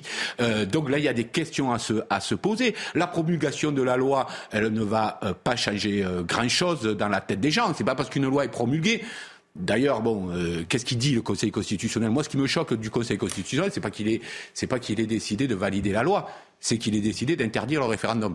Alors, Ce sera peut-être un sujet, mais euh, je pense que là, il y, a, des choses à dire. Alors, la nouvelle loi retraite du gouvernement a donc été promulguée. Emmanuel Macron avait 15 jours pour le faire. Visiblement, il n'a pas perdu de temps. Mais qu'en pensent les Français? Maxime Lavandier, euh, vous êtes ce matin sur le marché d'Auteuil, dans le 16e arrondissement euh, de la capitale. Que disent les Français que vous rencontrez ce matin? Oui, oui, comme vous dites, nous sommes bien sur le marché d'Auteuil dans le 16e arrondissement de Paris. Et ici, les avis sont vraiment partagés au lendemain de euh, la validation de la, de la réforme des retraites par le Conseil constitutionnel. Clairement, deux camps s'affrontent ici. D'une part, les maraîchers qui sont, eux, bien sûr, contre cette réforme des retraites et qui souhaitent euh, continuer à mettre la pression sur le gouvernement. Et d'un autre, côté, les clients qui sont ici, pour la plupart, retraités et qui sont, eux, plutôt favorables à cette réforme. J'ai pu m'entretenir avec les deux parties. Je vous propose de les écouter. C'est une décision que j'accepte, même si effectivement euh, euh, je trouve que ça a duré très longtemps, que les discussions étaient un peu tronquées à l'Assemblée, qu'il n'y a pas eu vraiment de débat. Ah, on se sent complètement abandonné, délaissé, c'est quand même injuste. On se dit voilà, aujourd'hui travailler jusqu'à 64 ans, oui, on vit plus longtemps, mais dans quel état on vit en fait? L'espérance de vie est plus longue, mais par contre l'espérance de vie sans incapacité, elle l'est pas. C'est eux qui ont décidé, maintenant on n'a plus le choix. Après le verdict du Conseil constitutionnel, c'est que les mobilisations vont se poursuivre. Une prochaine mobilisation est actée pour le 1er mai, journée symbolique, puisqu'il s'agira de la fête du travail. Merci beaucoup Maxime Lavandier. Les images sont signées Florent Ferraud pour CNews. Des manifestations sauvages ont donc éclaté dans les grandes villes du pays. Des rassemblements hier soir émaillés souvent de dégradations à Rennes, notamment les portes d'un commissariat ont été incendiés. Retour sur cette nuit de violence avec Thomas Bonnet. Une image saisissante hier soir à Rennes. la porte de ce commissariat de quartier dévoré par les flammes. Un feu déclenché par des poubelles enflammées par des manifestants. Par chance, aucune victime n'est à déplorer. Non loin de là, c'est un autre édifice symbolique qui est visé. La porte du couvent des Jacobins est en flammes. Il faudra finalement l'intervention du canon à eau des forces de l'ordre pour éteindre l'incendie. Deux images qui illustrent les tensions à Rennes après un rassemblement pacifique dans la ville à l'appel de l'intersyndicale. À Lyon aussi, quelques centaines de personnes ont tenté de manifester illégalement. Ils ont finalement été repoussés par des tirs de gaz lacrymogène. Enfin, à Paris, environ un millier de personnes a quitté le rassemblement de la place de l'hôtel de ville pour se constituer en petits groupes. Ils ont ainsi déambulé dans les rues de la capitale, un jeu du chat et de la souris avec les forces de l'ordre contraintes d'intervenir suite à des dégradations de mobilier urbain. Selon la préfecture de police, 112 personnes ont été arrêtées hier soir dans les rues de Paris. Grégory Joron est avec nous, secrétaire général du syndicat de police unité SGP. Bonjour Grégory, merci euh, d'être en direct sur CNews ce matin. Ces violences euh, qu'on a pu voir hein, sur euh, ces images, vous les aviez anticipées en amont de la décision du, du Conseil constitutionnel? Les, autorités, en effet, avaient, prévu un gros dispositif, hein, forcément, notamment, à, euh, Paris euh, et, dans, les plus grandes villes, euh, évidemment. bon, malheureusement, vous avez bien vu que ça n'a pas empêché les éléments les plus radicaux de s'en prendre justement à des symboles assez forts, comme vous l'avez dit, malheureusement, à la porte d'un commissariat de quartier et, celle, d'une église. C'est assez terrible. Effectivement, commissariat de, de, quartier à Rennes hein, qui a été euh, pris pour cible. Rennes qui est devenu depuis quelques semaines le théâtre hein, de fortes euh, violences. Pourquoi ces violences à Rennes en particulier sont-elles difficiles à maîtriser? Rennes et Nantes. Hein, euh, Rennes et Nantes, euh, je, oui, je pense qu'on peut, on peut, on peut parler de ces deux villes-là, euh, parce qu'il y a clairement un terreau, un terreau d'extrême gauche radicale qui se développe depuis des années. On l'avait déjà vu pendant la loi travail, on l'a vu pendant le mouvement des Gilets jaunes, et malheureusement aujourd'hui, on le voit aussi sur, sur ces, ces grands événements. je rappelle qu'il faut toujours faire la différence justement entre les manifestants qui viennent exprimer leur colère, c'est assez légitime, et, et ces éléments radicaux qui sont pas très nombreux, mais, euh, mais qui sont euh, très euh, déterminés et qui malheureusement font beaucoup de dégâts, que ce soit en termes d'image, mais aussi de risques pris, parce que quand on parle de feu, notamment lorsque c'est sur des bâtiments, on ne sait jamais s'il y a quelqu'un dedans et on ne sait jamais surtout comment ça va tourner. Dernière question, Grégory Joron. On a appris hein, cette nuit que la loi sur la réforme des retraites avait été promulguée. Faut-il faut craindre de nouveaux débordements aujourd'hui? Oui, euh, évidemment. Je pense qu'on ne pourra malheureusement pas y échapper. Euh, le fait que la loi soit promulguée dans la nuit euh, va être encore une fois ressenti par une forme de défiance déjà par la population en général qui manifestait déjà son opposition aux retraites. Mais, mais en plus, évidemment, ça va profiter encore une fois à ces éléments ultra-violents qui profitent de la foule pour venir commettre des exactions, s'en prendre aux policiers et aux institutions. Merci beaucoup Grégory Joron d'avoir été avec nous. Je vous rappelle que vous êtes secrétaire général du syndicat de police Unité SGP. Euh, Guillaume Bigot, ces violences qui se sont aggravées ces dernières semaines, notamment après le, le, 49-3, est-ce qu'elles n'ont pas aussi finalement servi la cause du gouvernement? Non, je pense pas. Je pense que tout le monde a bien compris que c'était tout à fait hors sujet. Il y a eu une énorme tentative de diversion pour mettre en scène un peu Sainte-Soline euh, le ministre Darmanin a voulu en faire euh, un peu comme il y avait la, reine de toutes les réformes, c'était la, reine de toutes les violences sociales, c'était Sainte-Soline. Et effectivement, c'était très violent et euh, très spectaculaire. Mais on a bien compris, tout le monde a bien compris que cette manifestation déchaînée contre les bassines n'avait aucun rapport avec euh, la réforme des retraites. Quant aux agitateurs type Black Bloc, etc., qui allument des feux de poubelle, je veux dire, ils sont eux-mêmes hors sujet et hors jeu. Enfin, ils n'ont rien à voir avec la réforme des retraites. Frédéric Durand, rapidement, vous en pensez quoi? Bah, moi, j'apporte que certains se mettent au service de Macron en détruisant, en mettant le feu. Ils se, objectivement, ils se mettent au service de Macron. mais je suis, je suis, assez d'accord avec ce que dit Guillaume Bigot. C'est-à-dire, ça ne marche pas, ça ne fonctionne pas. Euh, d'ailleurs, le, le, policier que vous venez d'interviewer lui-même dit qu'il faut faire la distinction, et eux la font bien, entre les quelques casseurs qui sont là, euh, radicalisés, qui profitent de la foule pour, pour mener des exactions, et, la grande majorité des gens qui continuent d'être contre cette euh, mm. réforme. Je pense que, voilà, ça ne fonctionne pas. Par contre, on, va, pardon. Je vous interromps, on va poursuivre euh, nos discussions dans un instant. La matinale week-end continue bien évidemment en direct sur CNews. Il est 9h15, mais d'abord, voici le rappel des principaux titres de l'actualité. C'est avec Elisa Lukaski. La matinale week-end qui continue, la lutte aussi qui continue. Déclaration de Jean-Luc Mélenchon après la validation hein, par le Conseil constitutionnel euh, de l'essentiel de la réforme des retraites et alors que la loi a été promulguée euh, cette nuit. La décision du Conseil constitutionnel montre qu'il est plus attentif aux besoins de la monarchie présidentielle qu'à ceux du peuple souverain, a tweeté l'ancien euh, candidat à la présidentielle. Euh, de nouveaux suspects euh, ont été mis en examen et placés en détention provisoire dans l'enquête pour assassinat ouverte après la mort de Leslie et Kevin, euh, ce couple des Deux-Sèvres hein, dont les corps ont été retrouvés début mars, âgé de 23 ans. Michael Z a été mis en examen pour assassinat, enlèvement et séquestration, modification d'une scène de crime et recel de cadavres. Un deuxième suspect, Stéphane M, 24 ans également, a également été mis en examen pour les mêmes chefs d'accusation, à l'exception de celui d'assassinat. Et puis la sonde européenne euh, JUICE démarre son odyssée euh, de 8 ans. Elle s'était lancée hier depuis Kourou, direction Jupiter et ses lunes glacées à la recherche d'environnements propices hein, à l'apparition d'une vie extraterrestre. JUICE atteindra sa destination finale en 2031 à plus de 600 millions de kilomètres en moyenne de la Terre. Merci beaucoup Elisa Lukavski et à tout à l'heure. Dans l'actualité également, quatre villages privés d'eau potable dans les Pyrénées-Orientales. Les robinets ont été coupés hier et il faut dire que depuis 2022, le département a été placé en alerte sécheresse renforcée. On en parle avec vous, Karine Durand. Oui, certains départements euh, manquent déjà d'eau et ça ne va pas du tout s'améliorer car le niveau des nappes phréatiques est bas, voire très bas, sur 75% d'entre elles, en particulier sur celle de la Champagne, du couloir Rhône-Saône, du Roussillon, de la Côte d'Azur, de la Provence. Alors il faut rappeler quand même qu'il y a deux grands types de sécheresse. Déjà, la sécheresse de surface, dite agricole. De ce côté-là, ça va beaucoup mieux. Les pluies du mois de mars ont permis de faire disparaître cette sécheresse sur plus de 80% du pays, sauf sur le sud-est. Par contre, là, on parle surtout de la sécheresse profonde des nappes phréatiques.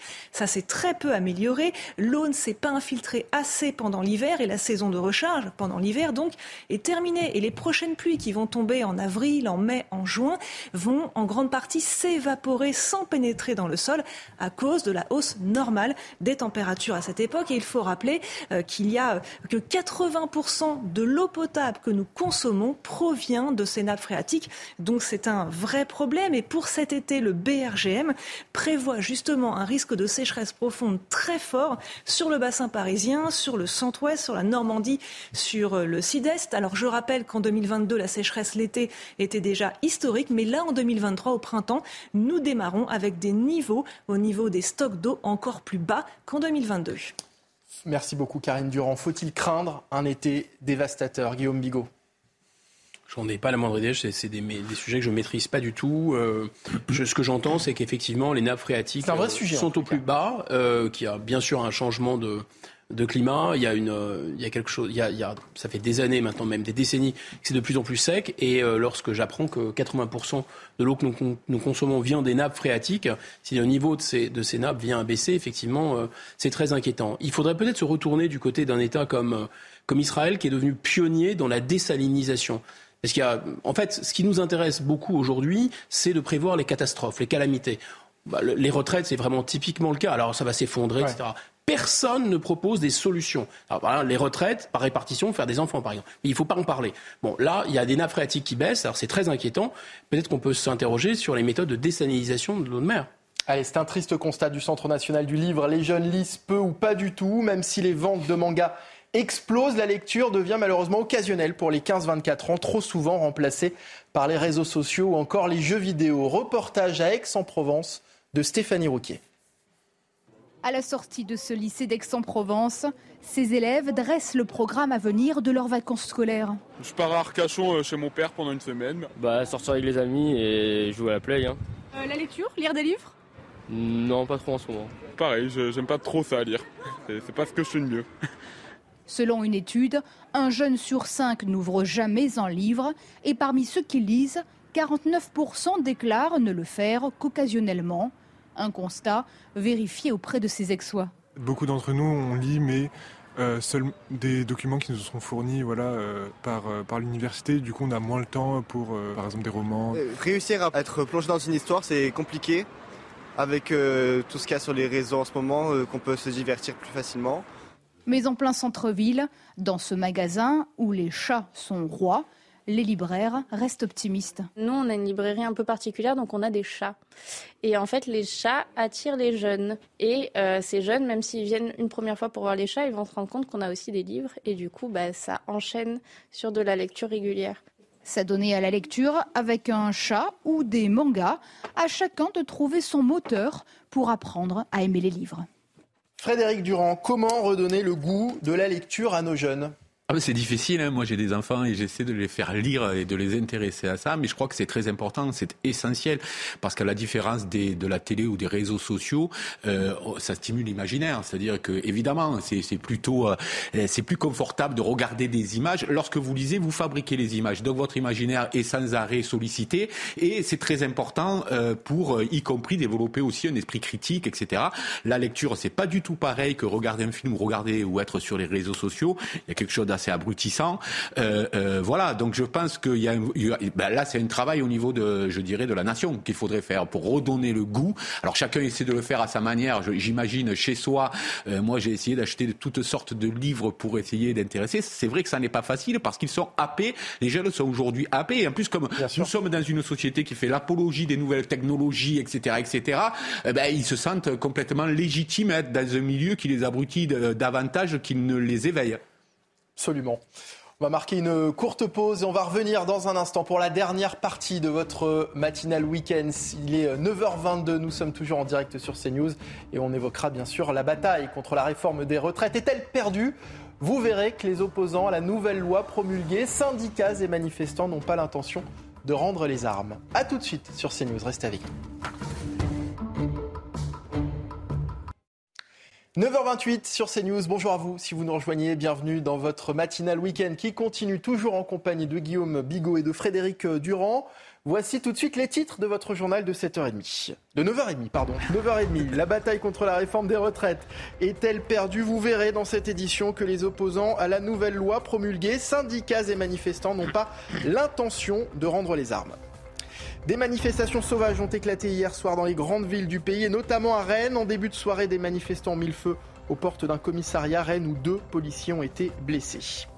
Et puis les Français vont bientôt pouvoir donner leur avis sur l'utilisation de leurs impôts. Le ministère des Comptes publics souhaite lancer une grande consultation d'ici le mois prochain. Reportage à Nantes dans un instant. Et il est bien 9h30, les opposants à la réforme des retraites n'ont pas l'intention de baisser les bras pour les syndicats et les manifestants. Le combat continue. Pourtant, cette nuit, la loi a été promulguée après que le Conseil constitutionnel ait validé l'essentiel du texte. Thomas Bonnet. Une promulgation rapide et le désir de tourner la page des retraites. Le chef de l'État invite les syndicats mardi à l'Elysée avec la volonté de passer à autre chose. Réponse hier soir de Laurent Berger. Je vous le dis, nous n'irons pas. Nous n'irons pas, nous rentrerons pas dans un agenda politique. Donc nous ne rentrerons pas dans une nouvelle séquence parce que cette séquence-là n'est pas terminée. Même son cloche dans les rangs des manifestants, visiblement déterminés à maintenir la pression. On lâchera rien, il faut se mobiliser. À chaque fois qu'il y a eu euh, euh, un passage en force par une de nos institutions, eh bien ça a renforcé le mouvement parce que c'est ça qui énerve les gens. Le front contre la réforme des retraites ne semble pas se fissurer au sein de l'intersyndicale. Et du côté de l'opposition aussi, on soutient une poursuite du combat. Ce n'est pas parce qu'une réforme est adoptée et qu'elle est constitutionnelle qu'elle n'en est pas moins euh, illégitime sur le plan politique et de la justice sociale. Et c'est au nom de cela que nous soutiendrons toutes les actions menées par l'intersyndicale dans les jours et les semaines qui viennent. Quoi qu'il arrive, il n'est pas possible qu'une mobilisation s'arrête quand 93% des travailleurs sont opposés à une réforme des retraites. Ça n'est pas possible. Donc Emmanuel Macron finira par céder. Euh, cette décision du Conseil constitutionnel et ce qui se passe maintenant, cette promulgation de la loi, acte, euh, je veux dire, la, rupture définitive du peuple français avec, euh, avec Emmanuel Macron. L'intersyndicale appelle tous les travailleurs à la mobilisation pour la date du 1er mai, une journée symbolique que les syndicats espèrent aussi historique. Bonjour Andrea Cotarac, vous êtes porte-parole du Rassemblement national. Merci d'être avec nous ce matin. La loi euh, promulguée euh, juste après avoir été validée par le Conseil constitutionnel, c'est un nouveau pied de nez selon vous pour les opposants au projet? Bah, pour les Français en général, hein, 94% euh, des actifs y sont opposés et plus le gouvernement faisait de la pédagogie, comme il le disait, plus les opposants renforçaient leur rang. Non, je pense qu'Emmanuel Macron euh, un brin provocateur. En tout cas, il y a une rupture effectivement définitive, comme disait Laure Lavalette, avec le peuple français. Euh, je vous rappelle quand même qu'il avait proposé au départ un référendum en avril 2022 entre les deux tours. En tout cas, il avait évoqué un référendum sur les retraites. Puis on a eu droit euh, au compromis de Madame Borne qui voulait faire des compromis avec les oppositions. Finalement, vous l'avez vu, les débats ont été diminués au Sénat, à l'Assemblée, et puis tout ça se finit par un 49-3 et une France à feu et à sang. Donc le Rassemblement national, nous, on a tout fait pour éviter ça, parce qu'on l'avait euh, prévu, on avait anticipé, et on a même proposé un, référendum dès le début euh, des débats, manifestement, et malheureusement, il n'y avait que peu de personnes qui, à l'époque, étaient pour ce référendum. Andrea Cotarac, avez-vous été surpris par la décision hier du Conseil constitutionnel? Pas vraiment surpris euh, parce que euh, le Conseil constitutionnel, finalement, il analyse la constitutionnalité des lois. Euh, il juge, je dirais presque sur la forme, même s'il s'est octroyé au fur et à mesure des décennies quelques pouvoirs. Mais le Conseil constitutionnel, ce n'est pas tout. Je veux dire, on fait de la politique. Lorsque le, le, contrat première embauche avec Jacques Chirac avait été promulgué, il n'a pas été mis en place parce que Jacques Chirac, euh, fort de son expérience politique, fort de euh, l'incarnation euh, qu'il devait avoir en tant que président de la République, d'unir la nation, de rassembler les Français, d'être le garant de l'intégrité finalement de notre pays, eh bien avait dit écoutez, je, ne, je ne l'appliquerai pas en l'état car les Français sont trop divisés, trop fracturés. Emmanuel Macron, il fait l'inverse de ce qu'avait fait François Mitterrand ou Jacques Chirac. Lui, il provoque, il avance envers et contre tous.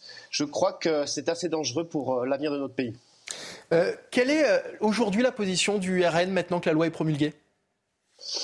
Bah, D'abord, euh, deux points. Sur les retraites, on est toujours opposé évidemment à cette réforme des retraites. On a d'ailleurs notre propre réforme des retraites. Euh, on a longuement euh, discuté de cela.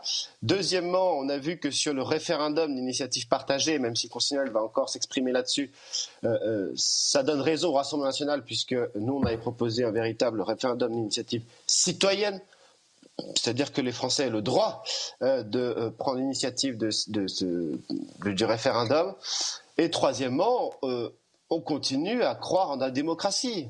C'est-à-dire que pour une réforme aussi importante, prioritaire, sociale, civilisationnelle telle que les retraites, eh bien, Marine Le Pen s'est engagée, évidemment, qu'elle annulera cette réforme une fois élue en 2027 et qu'elle appliquera la sienne qui sera véritablement plus juste et progressive. Merci Andrea Cotarac d'avoir été avec nous, porte-parole du Rassemblement national. Frédéric Durand, vous souhaitiez euh, réagir à ces propos Non, parce que euh, sur, les, sur la décision du Conseil constitutionnel, euh, effectivement, moi je ne suis pas choqué par le fait qu'ils aient validé la réforme, ils n'ont pas voulu prendre de risques. Alors il faut savoir quand même, à la sortie, on a donc une, une réforme encore plus dure que ce qu'elle était, puisque les cavaliers sociaux ont sauté entre-temps. Donc je dirais c'est pire après qu'avant. Mais sur la question du référendum... Et sans ces cavaliers, il n'aurait jamais été adopté. Hein. Tout à fait. Et, et, et tout à fait, puisque c'était notamment la, LR qui, euh, qui était, euh, euh, le, qui était le vent debout contre, par le fait qu'il ne voulait pas mettre de cavaliers sociaux, notamment l'index senior. Mais sur la question du référendum, moi la question que je me pose, c'est de quel droit le Conseil constitutionnel et selon quel argument le Conseil constitutionnel empêche-t-il le peuple de s'exprimer sur un sujet qu'il tient pour hautement important. Mmh. Euh, c'est une vraie question. Alors l'argument, l'argument de droit, c'est lequel? C'est de dire oui, mais lorsque le, le, la demande de référendum a été déposée par l'opposition, à ce moment-là, la loi n'était pas promulguée. Par voie de conséquence, il demandait que ça soit à 62 ans, mais c'était à 62 ans puisque la loi n'était pas encore promulguée. Or, or, vous ne pouvez pas déposer de référendum de cette nature. Ensuite, une fois que la loi est promulguée, pendant un an. Euh, vous avez compris, c'est-à-dire qu'avant vous ne pouvez pas parce qu'elle n'est pas promulguée, et ensuite vous ne pouvez pas pendant un an parce qu'on n'a pas le droit de présenter un référendum de cette nature un an après la promulgation de la loi. Enfin, vous comprenez bien le piège institutionnel dans lequel on est là. Ça veut dire que dans tous les cas de figure, je ne vois pas comment le prochain qui va être examiné, dont la décision va être rendue le 3 mai par le Conseil constitutionnel. Comment il pourrait être validé celui-ci? Puisque lui aussi, il a été déposé avant la promulgation de la loi. Mais une fois qu'elle est promulguée, pendant un an, on ne peut plus la hmm. déposer. Enfin, on est dans une impasse démocratique assez inquiétante. Les réactions politiques se sont multipliées hier soir après la décision du Conseil constitutionnel. Regardez d'abord les mots de la Première ministre Elisabeth Borne sur Twitter. Le Conseil constitutionnel a jugé, tant sur le fond que sur la procédure, la réforme conforme à notre Constitution. Le texte arrive à la fin de son processus démocratique. Ce soir, il n'y a ni vainqueur ni vaincu. Réaction à présent de Jean-Luc Mélenchon, c'était sur sa chaîne YouTube, je vous propose de l'écouter. Le Conseil constitutionnel a aggravé la crise. Il met tout le monde au pied du mur. Maintenant, quelqu'un doit se soumettre ou se démettre. Guillaume Bigot, une question qu'on peut se poser. N'était-ce pas la, première fois qu'un président promulgue une loi autant rejetée? Je pose la question. Hmm. Je pense que là, vous posez la question. Vous êtes au cœur du sujet parce que euh, on peut avoir, euh, disons, des moyens, et c'est ce qu'a voulu la Constitution de la Ve République, pour forcer un peu la main du Parlement lorsqu'un président de la République ou un gouvernement a le peuple derrière lui et qu'il a, disons, les représentants des partis contre. C'est à ça que ça sert finalement. Mais lorsque vous avez les syndicats contre vous, lorsque vous avez euh, les partis politiques contre vous représentés à l'Assemblée et au Sénat, et lorsque vous avez en plus le peuple contre vous, Là, ça devient absolument incroyable. C'est quelque chose qu'on ne mesure pas. Donc, moi, le, le sentiment que j'ai, il est très paradoxal. Je fais part de ce paradoxe. Je pense que, dans un premier temps, si euh, le 49-3 n'a pas déclenché ce mouvement de masse, parce que qu'est-ce qui fait que le, gouvernement a pu bouger? Qu'il y ait des millions et des millions de gens dans la rue, vraiment, de manière continue, que surtout il y ait la jeunesse mobilisée quasiment comme un seul homme, et que surtout il y ait un blocage total de l'économie, une paralysie de l'économie, et on n'a pas vu ça depuis le départ. Donc je crains qu'on arrive à un épuisement sur ce sujet-là, sur la réforme elle-même. En revanche, en revanche, oui, c'est inédit sur le plan historique qu'un président de la République qui tire sa légitimité euh, de, son, de, son, rapport avec le peuple et de son élection au suffrage universel dise bah, écoutez, vous savez quoi, je suis contre le peuple. Et là, pour le coup, je suis absolument d'accord avec Frédéric, c'est-à-dire si le 3 mai prochain, le Conseil constitutionnel dit eh bien, écoutez, vous savez quoi? Nous, puisque nous, avons, euh, nous sommes d'anciens politiciens nommés par le président du Sénat, le président de l'Assemblée et le président de la République, bah, nous décidons que non, finalement, le peuple ne peut pas se prononcer. C'est le retour du veto. Enfin, c'est quasiment le, veto du roi. C'est complètement incroyable. Donc, il arrive que le peuple ait tort. Ça arrive dans l'histoire. Le peuple n'a pas à être sacralisé. Mais lorsque le général de Gaulle, je prends que cet exemple, je m'arrête vite, en 58, il sait que la population française n'est pas du tout prête pour la décolonisation. Qu'est-ce qu'il va faire? Pendant quatre ans, il va faire une, pour le coup, une vraie pédagogie. Il va expliquer, il va mouiller la chemise par, par A plus B. Il va faire des discours. Il va expliquer aux Français en leur disant pourquoi la décolonisation est inévitable. Il leur démontre ça. Et en 62, il fait un référendum et il est gagné. Lorsqu'il est désavoué par le peuple, il parle tout de suite. Là, sur la réforme des retraites, qu'est-ce que vous aviez? Bah, une séquence absolument où le président de la République dit mais c'est pas bien de faire d'aller jusqu'à 64 ans, ça serait hypocrite. Ensuite, dans l'entre-deux tours, le président de la République dit il faut peut-être un référendum. Et puis finalement, au 13 heures, il s'exprime euh, pour dire ben, on le fera quand même. Frédéric Durand, vous, je vais, dans le sens de, ce que dit Guillaume, mais j'ajouterai autre chose. Si on va au bout de cette séquence-là, avec euh, en imposant cette réforme, je dirais que ce sera la deuxième grande blessure démocratique après, 2005, euh, que, qui sera infligée au peuple, outre les mille humiliations démocratiques qu'il a subies. Je pense que si on va au bout, là, vraiment, ce sera une, une blessure démocratique dont il faudra encore beaucoup de temps pour se remettre. Hein. Et qui fera que, eh bien, euh, d'élection en élection, l'abstention euh, va continuer de grossir. Il ne s'agit pas de faire des conventions citoyennes sur l'écologie ou sur la fin de vie pour faire vivre la démocratie dans un pays. Lorsqu'il y a une attente et un appel du peuple à la démocratie, c'est là qu'il faut répondre. Il ne faut pas répondre par nous allons vous demander ce qu'on va faire de vos impôts ou nous allons euh, euh, vous faire une convention citoyenne sur le climat dont on ne respecte pas d'ailleurs les, les, les, les, décisions prises par le, par le peuple ou sur la fin de vie. Non, là il y a un cri du peuple qui dit nous voulons nous exprimer. Mmh. Et là on leur dit quand vous voulez vous exprimer, on vous l'interdit. Huée et colère hein, hier soir donc en France, des manifestations sauvages ont éclaté dans les grandes villes du pays et notamment à Rennes. En début de soirée, des manifestants ont mis le feu aux portes d'un commissariat. Incendie éteint au bout de quelques minutes après l'intervention d'un canon à eau. On voit ça avec Thomas Bonnet. La porte de ce commissariat de Rennes en flammes, incendiée par des manifestants radicaux. Ils y ont déposé des poubelles en feu. Il s'attaque maintenant même au symbole, euh, au symbole même de la République, puisqu'un commissariat de police, c'est quand même, euh, je le dis à chaque fois, c'est que la, police et les policiers sont le dernier rempart de l'État. Il aura finalement fallu l'intervention du canon à eau pour éteindre l'incendie. Par chance, aucune victime n'est à déplorer. Quelques minutes plus tard, c'est au tour d'un couvent, place Sainte-Anne, d'être la cible des manifestants. Selon la préfecture, 400 individus ont troublé l'ordre public et deux policiers ont été blessés. Le ministre de l'Intérieur, Gérald Darmanin, n'a pas tardé à réagir sur son compte Twitter. Les dégradations et attaques ce soir à Rennes contre un commissariat et le couvent des Jacobins par des casseurs déterminés à en découdre sont inacceptables. Plein soutien aux policiers et gendarmes mobilisés. Les auteurs seront poursuivis. Face à ces débordements, le ministère de l'Intérieur annonce le déploiement à Rennes de la CRS 8, unité de police spécialisée dans les violences urbaines. Elle y restera tout le week-end. D'autres rassemblements et d'autres débordements en France, à Paris notamment, où près de 4000 personnes se sont réunies hier. Selon nos informations, la police a procédé dans la soirée à 112 interpellations. À Lyon, 300 à 400 personnes étaient, selon la préfecture, en mouvement dans le centre-ville. En début de soirée, ils se sont ensuite éparpillés par petits groupes dans des petites rues avant d'être repoussés par des tirs de lacrymogènes. Lyon, où justement les manifestations de jeudi dernier ont occasionné des dégâts importants dans le 6e arrondissement et face à la multiplication des actes malveillants lors de ces journées de mobilisation, des élus de droite ont décidé de s'unir. On fait le point avec Célia Barotte. À chaque manifestation, son lot de dégradation. Les dernières journées de mobilisation ont laissé de nombreux stigmates à Lyon. Drapeaux brûlés, tags, établissements bancaires vandalisés, les riverains et commerçants comme ce fleuriste sont à bout. C'est toujours les mêmes, vous savez bien, c'est les personnes qui sont habillées en noir, qui viennent et, qui arrivent euh, à 5, 10, 15 et qui sont avec des marteaux et qui cassent les vitrines, qui cassent tout, ce qui tout ce qu'ils peuvent euh, détériorer, en particulier euh, où il y a bien souvent des choses à récupérer derrière et on les connaît, la police les connaît. Des élus de droite ont donc décidé de s'unir pour dénoncer le laxisme de la mairie écologiste. Ils réclament également un chiffrage des dégâts et l'interdiction de groupuscules d'extrême gauche. La seule condamnation qu'il y a eu, c'est lorsque la mairie du 4e arrondissement a été touchée.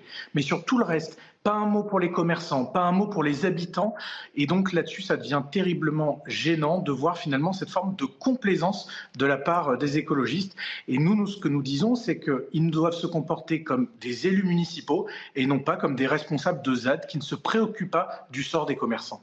À ce jour, face aux revendications de son opposition, le maire de Lyon, Grégory Doucet et ses équipes n'ont pas apporté de solution pour éviter les futures dégradations. Guillaume euh, Bigot, comment lutter contre ces, dégradations? Est-ce qu'il faut faire preuve de plus de fermeté lors des manifestations et peut-être même après les manifestations? Ben écoutez, au risque de vous décevoir, c'est plutôt avant. Je pense que ça pose la question. Ces, groupes extrêmement organisés, ces quasi professionnels euh, euh, de non pas de la révolution, se faire injure à la révolution, ce pas des révolutionnaires, c'est des révolutionnaires sur TikTok et c'est des professionnels du tabassage de, de smicards, euh, enfin de, gens qui sont très mal payés dans les forces de l'ordre, euh, ces petits bourgeois encagoulés. Donc comment peut-on les mettre hors d'état de nuire? C'est vrai que ça, ça nécessite peut-être une, une, réflexion. Ils sont suivis par les services de renseignement, un peu comme vous avez interdit de casino. Vous devriez, si vous vous êtes montré très violent dans une manifestation, être interdit de manifestation. Moi, ça ne me choquerait pas. Euh, vous pensez qu'en revanche, après, puisque je parlais du, quand, je, parlais après les manifestations, on, a parlé du nombre de, d'interpellations, 112 interpellations à Paris. On ne sait jamais ce qui se passe après, finalement. Ah bah alors, il y a deux choses. D'abord, ils sont cagoulés. Donc euh, pouvoir euh, pouvoir démontrer devant un tribunal que c'est bien la personne en question qui a fait ça, ça peut devenir assez vite très compliqué. et ensuite, Bon, c'est pas trahir un secret. Je ne veux pas incriminer le, syndicat national de la magistrature. D'abord, ce syndicat n'est pas la magistrature dans son ensemble, mais on a vu dans les soulèvements de la terre, par exemple, qui est le mouvement qui avait appelé à Sainte-Soline, bah, il y avait le, syndicat de la magistrature qui était cité. Ils, pas, ils ont pas contesté manifestement. Donc on voit bien quand même qu'il peut y avoir une certaine sympathie euh, pour ce comportement un peu fascistoïde. 9h45 sur CNews en direct. La matinale week-end continue juste après le rappel des principaux titres de l'actualité de ce samedi. C'est avec bien sûr Elisa Lukavski. Le Conseil constitutionnel a déclaré conforme à la Constitution l'essentiel hein, du projet de loi euh, de réforme des retraites. L'une des mesures phares, le report de l'âge légal de départ qui passe de 62 à 64 ans, a été validé par les sages. En revanche, six dispositions euh, de ce projet de loi ont été rejetées, dont l'index senior, le contrat de travail senior ou encore le recouvrement des cotisations sociales. Une inflation orientée à la baisse dans la zone euro, c'est ce qu'a déclaré euh, Christine Lagarde, présidente de la BCE, la Banque Centrale Européenne, hier. L'inflation en zone euro devrait poursuivre sa baisse dans les prochains mois grâce à la chute des prix de l'énergie et aux hausses de taux, même s'il subsiste des incertitudes considérables, a prévenu euh, Christine Lagarde.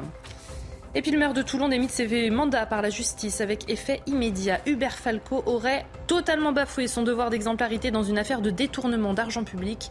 L'élu, ex-membre du parti Les Républicains, âgé de 75 ans, chute dans une affaire de repas et de pressing réglé illégalement selon la justice sur des fonds publics du conseil départemental. Merci Elisa Lukavski, vous restez avec nous en pleine polémique avec le gouvernement. Le président de la Ligue des droits de l'homme répond chez nos confrères du Monde aux accusations de Gérald Darmanin et d'Elisabeth Borne après le ministre de l'Intérieur. La Première ministre s'en est prise aussi à l'association dénonçant ses ambiguïtés face à l'islamisme radical. On en parle avec vous, Elisa. Elisa, l'ALDH estime être le bouc émissaire du gouvernement. Je suis à la fois blessée et révoltée. Ces propos sont très graves hein, parce qu'elle est première ministre. Voilà ce que dit euh, Patrick Baudouin, le président de la Ligue des droits de l'homme.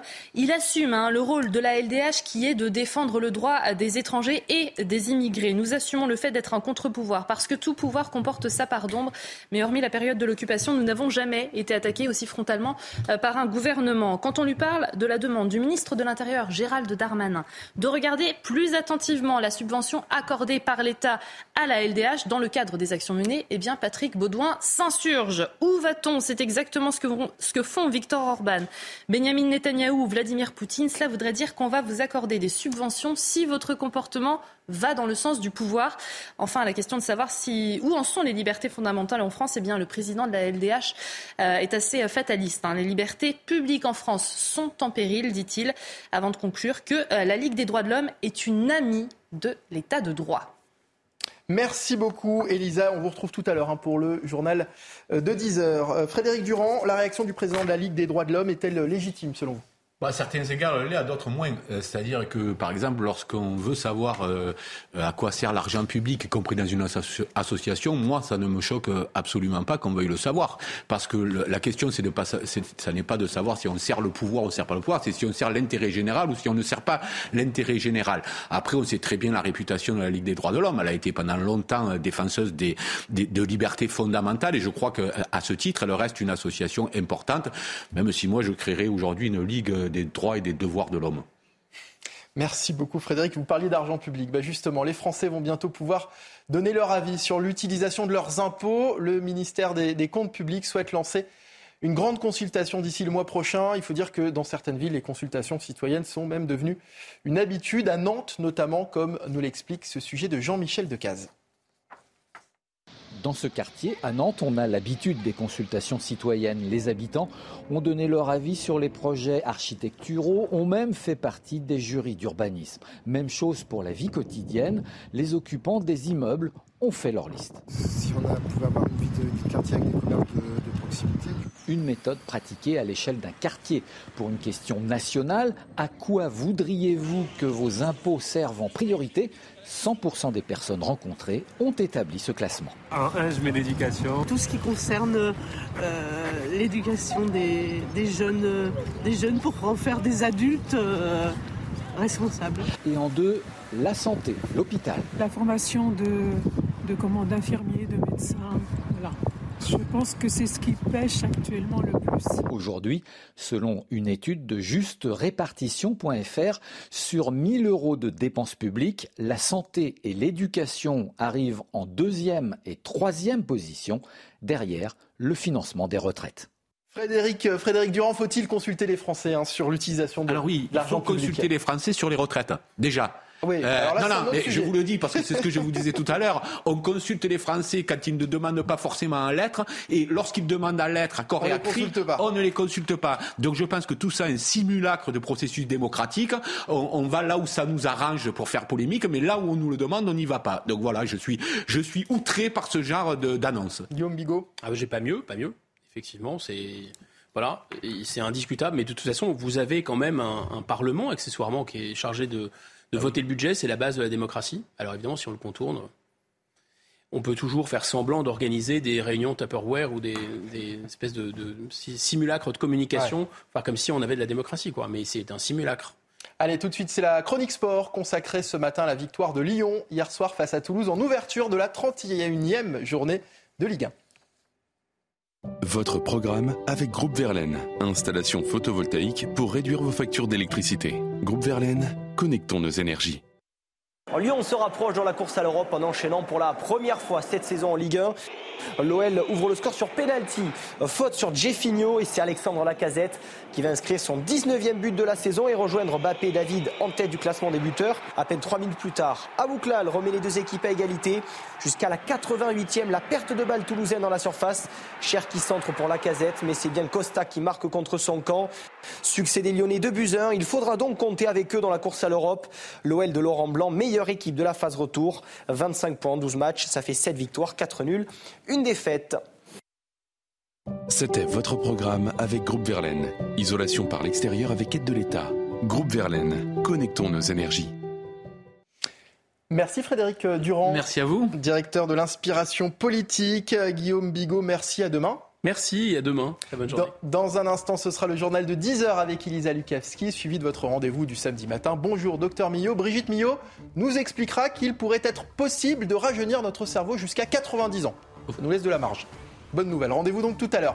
Moi, j'aurai le plaisir de vous retrouver demain à partir de 7h. Bonne journée et bon week-end sur CNews.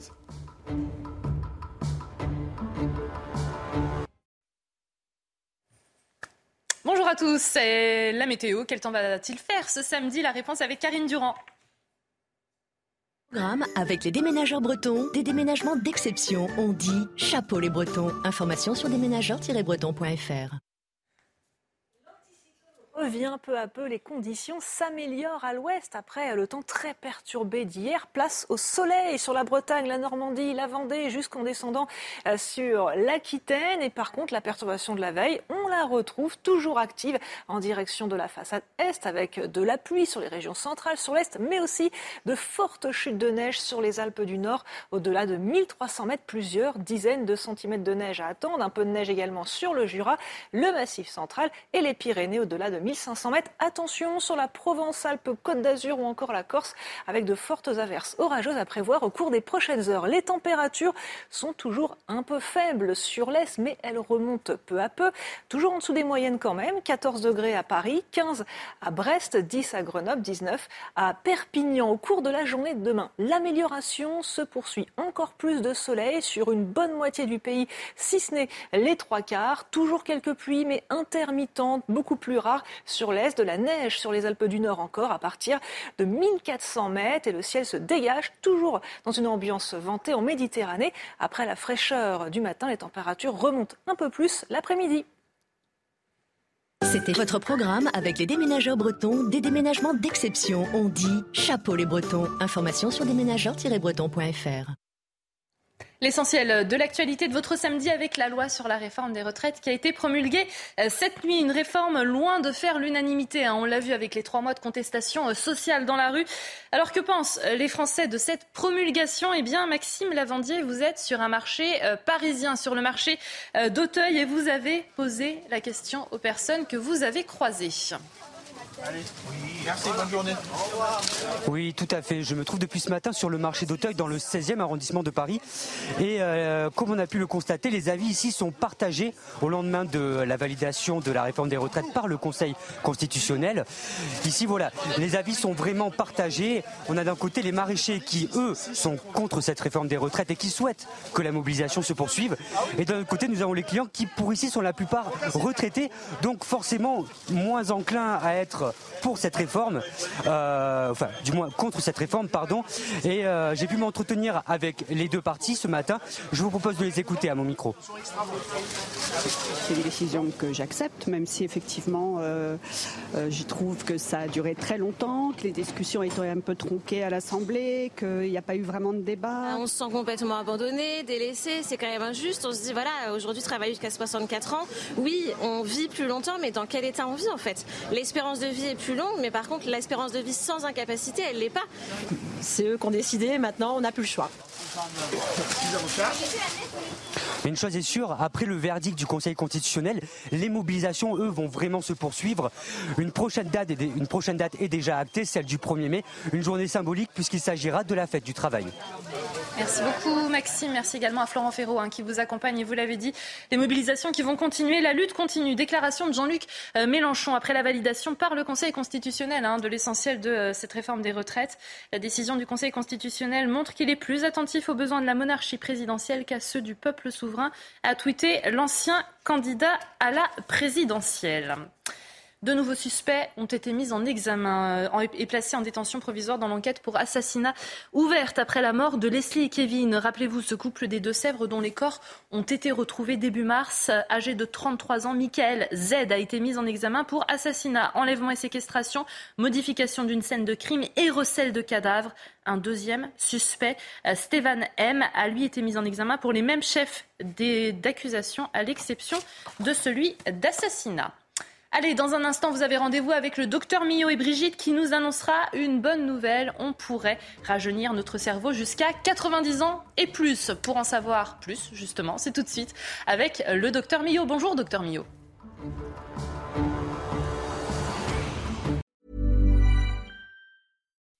When you make decisions for your company, you look for the no-brainers. If you have a lot of mailing to do, stamps.com is the ultimate no-brainer. Use the Stamps.com mobile app to mail everything you need to keep your business running with up to 89% off USPS and UPS. Make the same no brainer decision as over 1 million other businesses with Stamps.com. Use code PROGRAM for a special offer. That's Stamps.com code PROGRAM.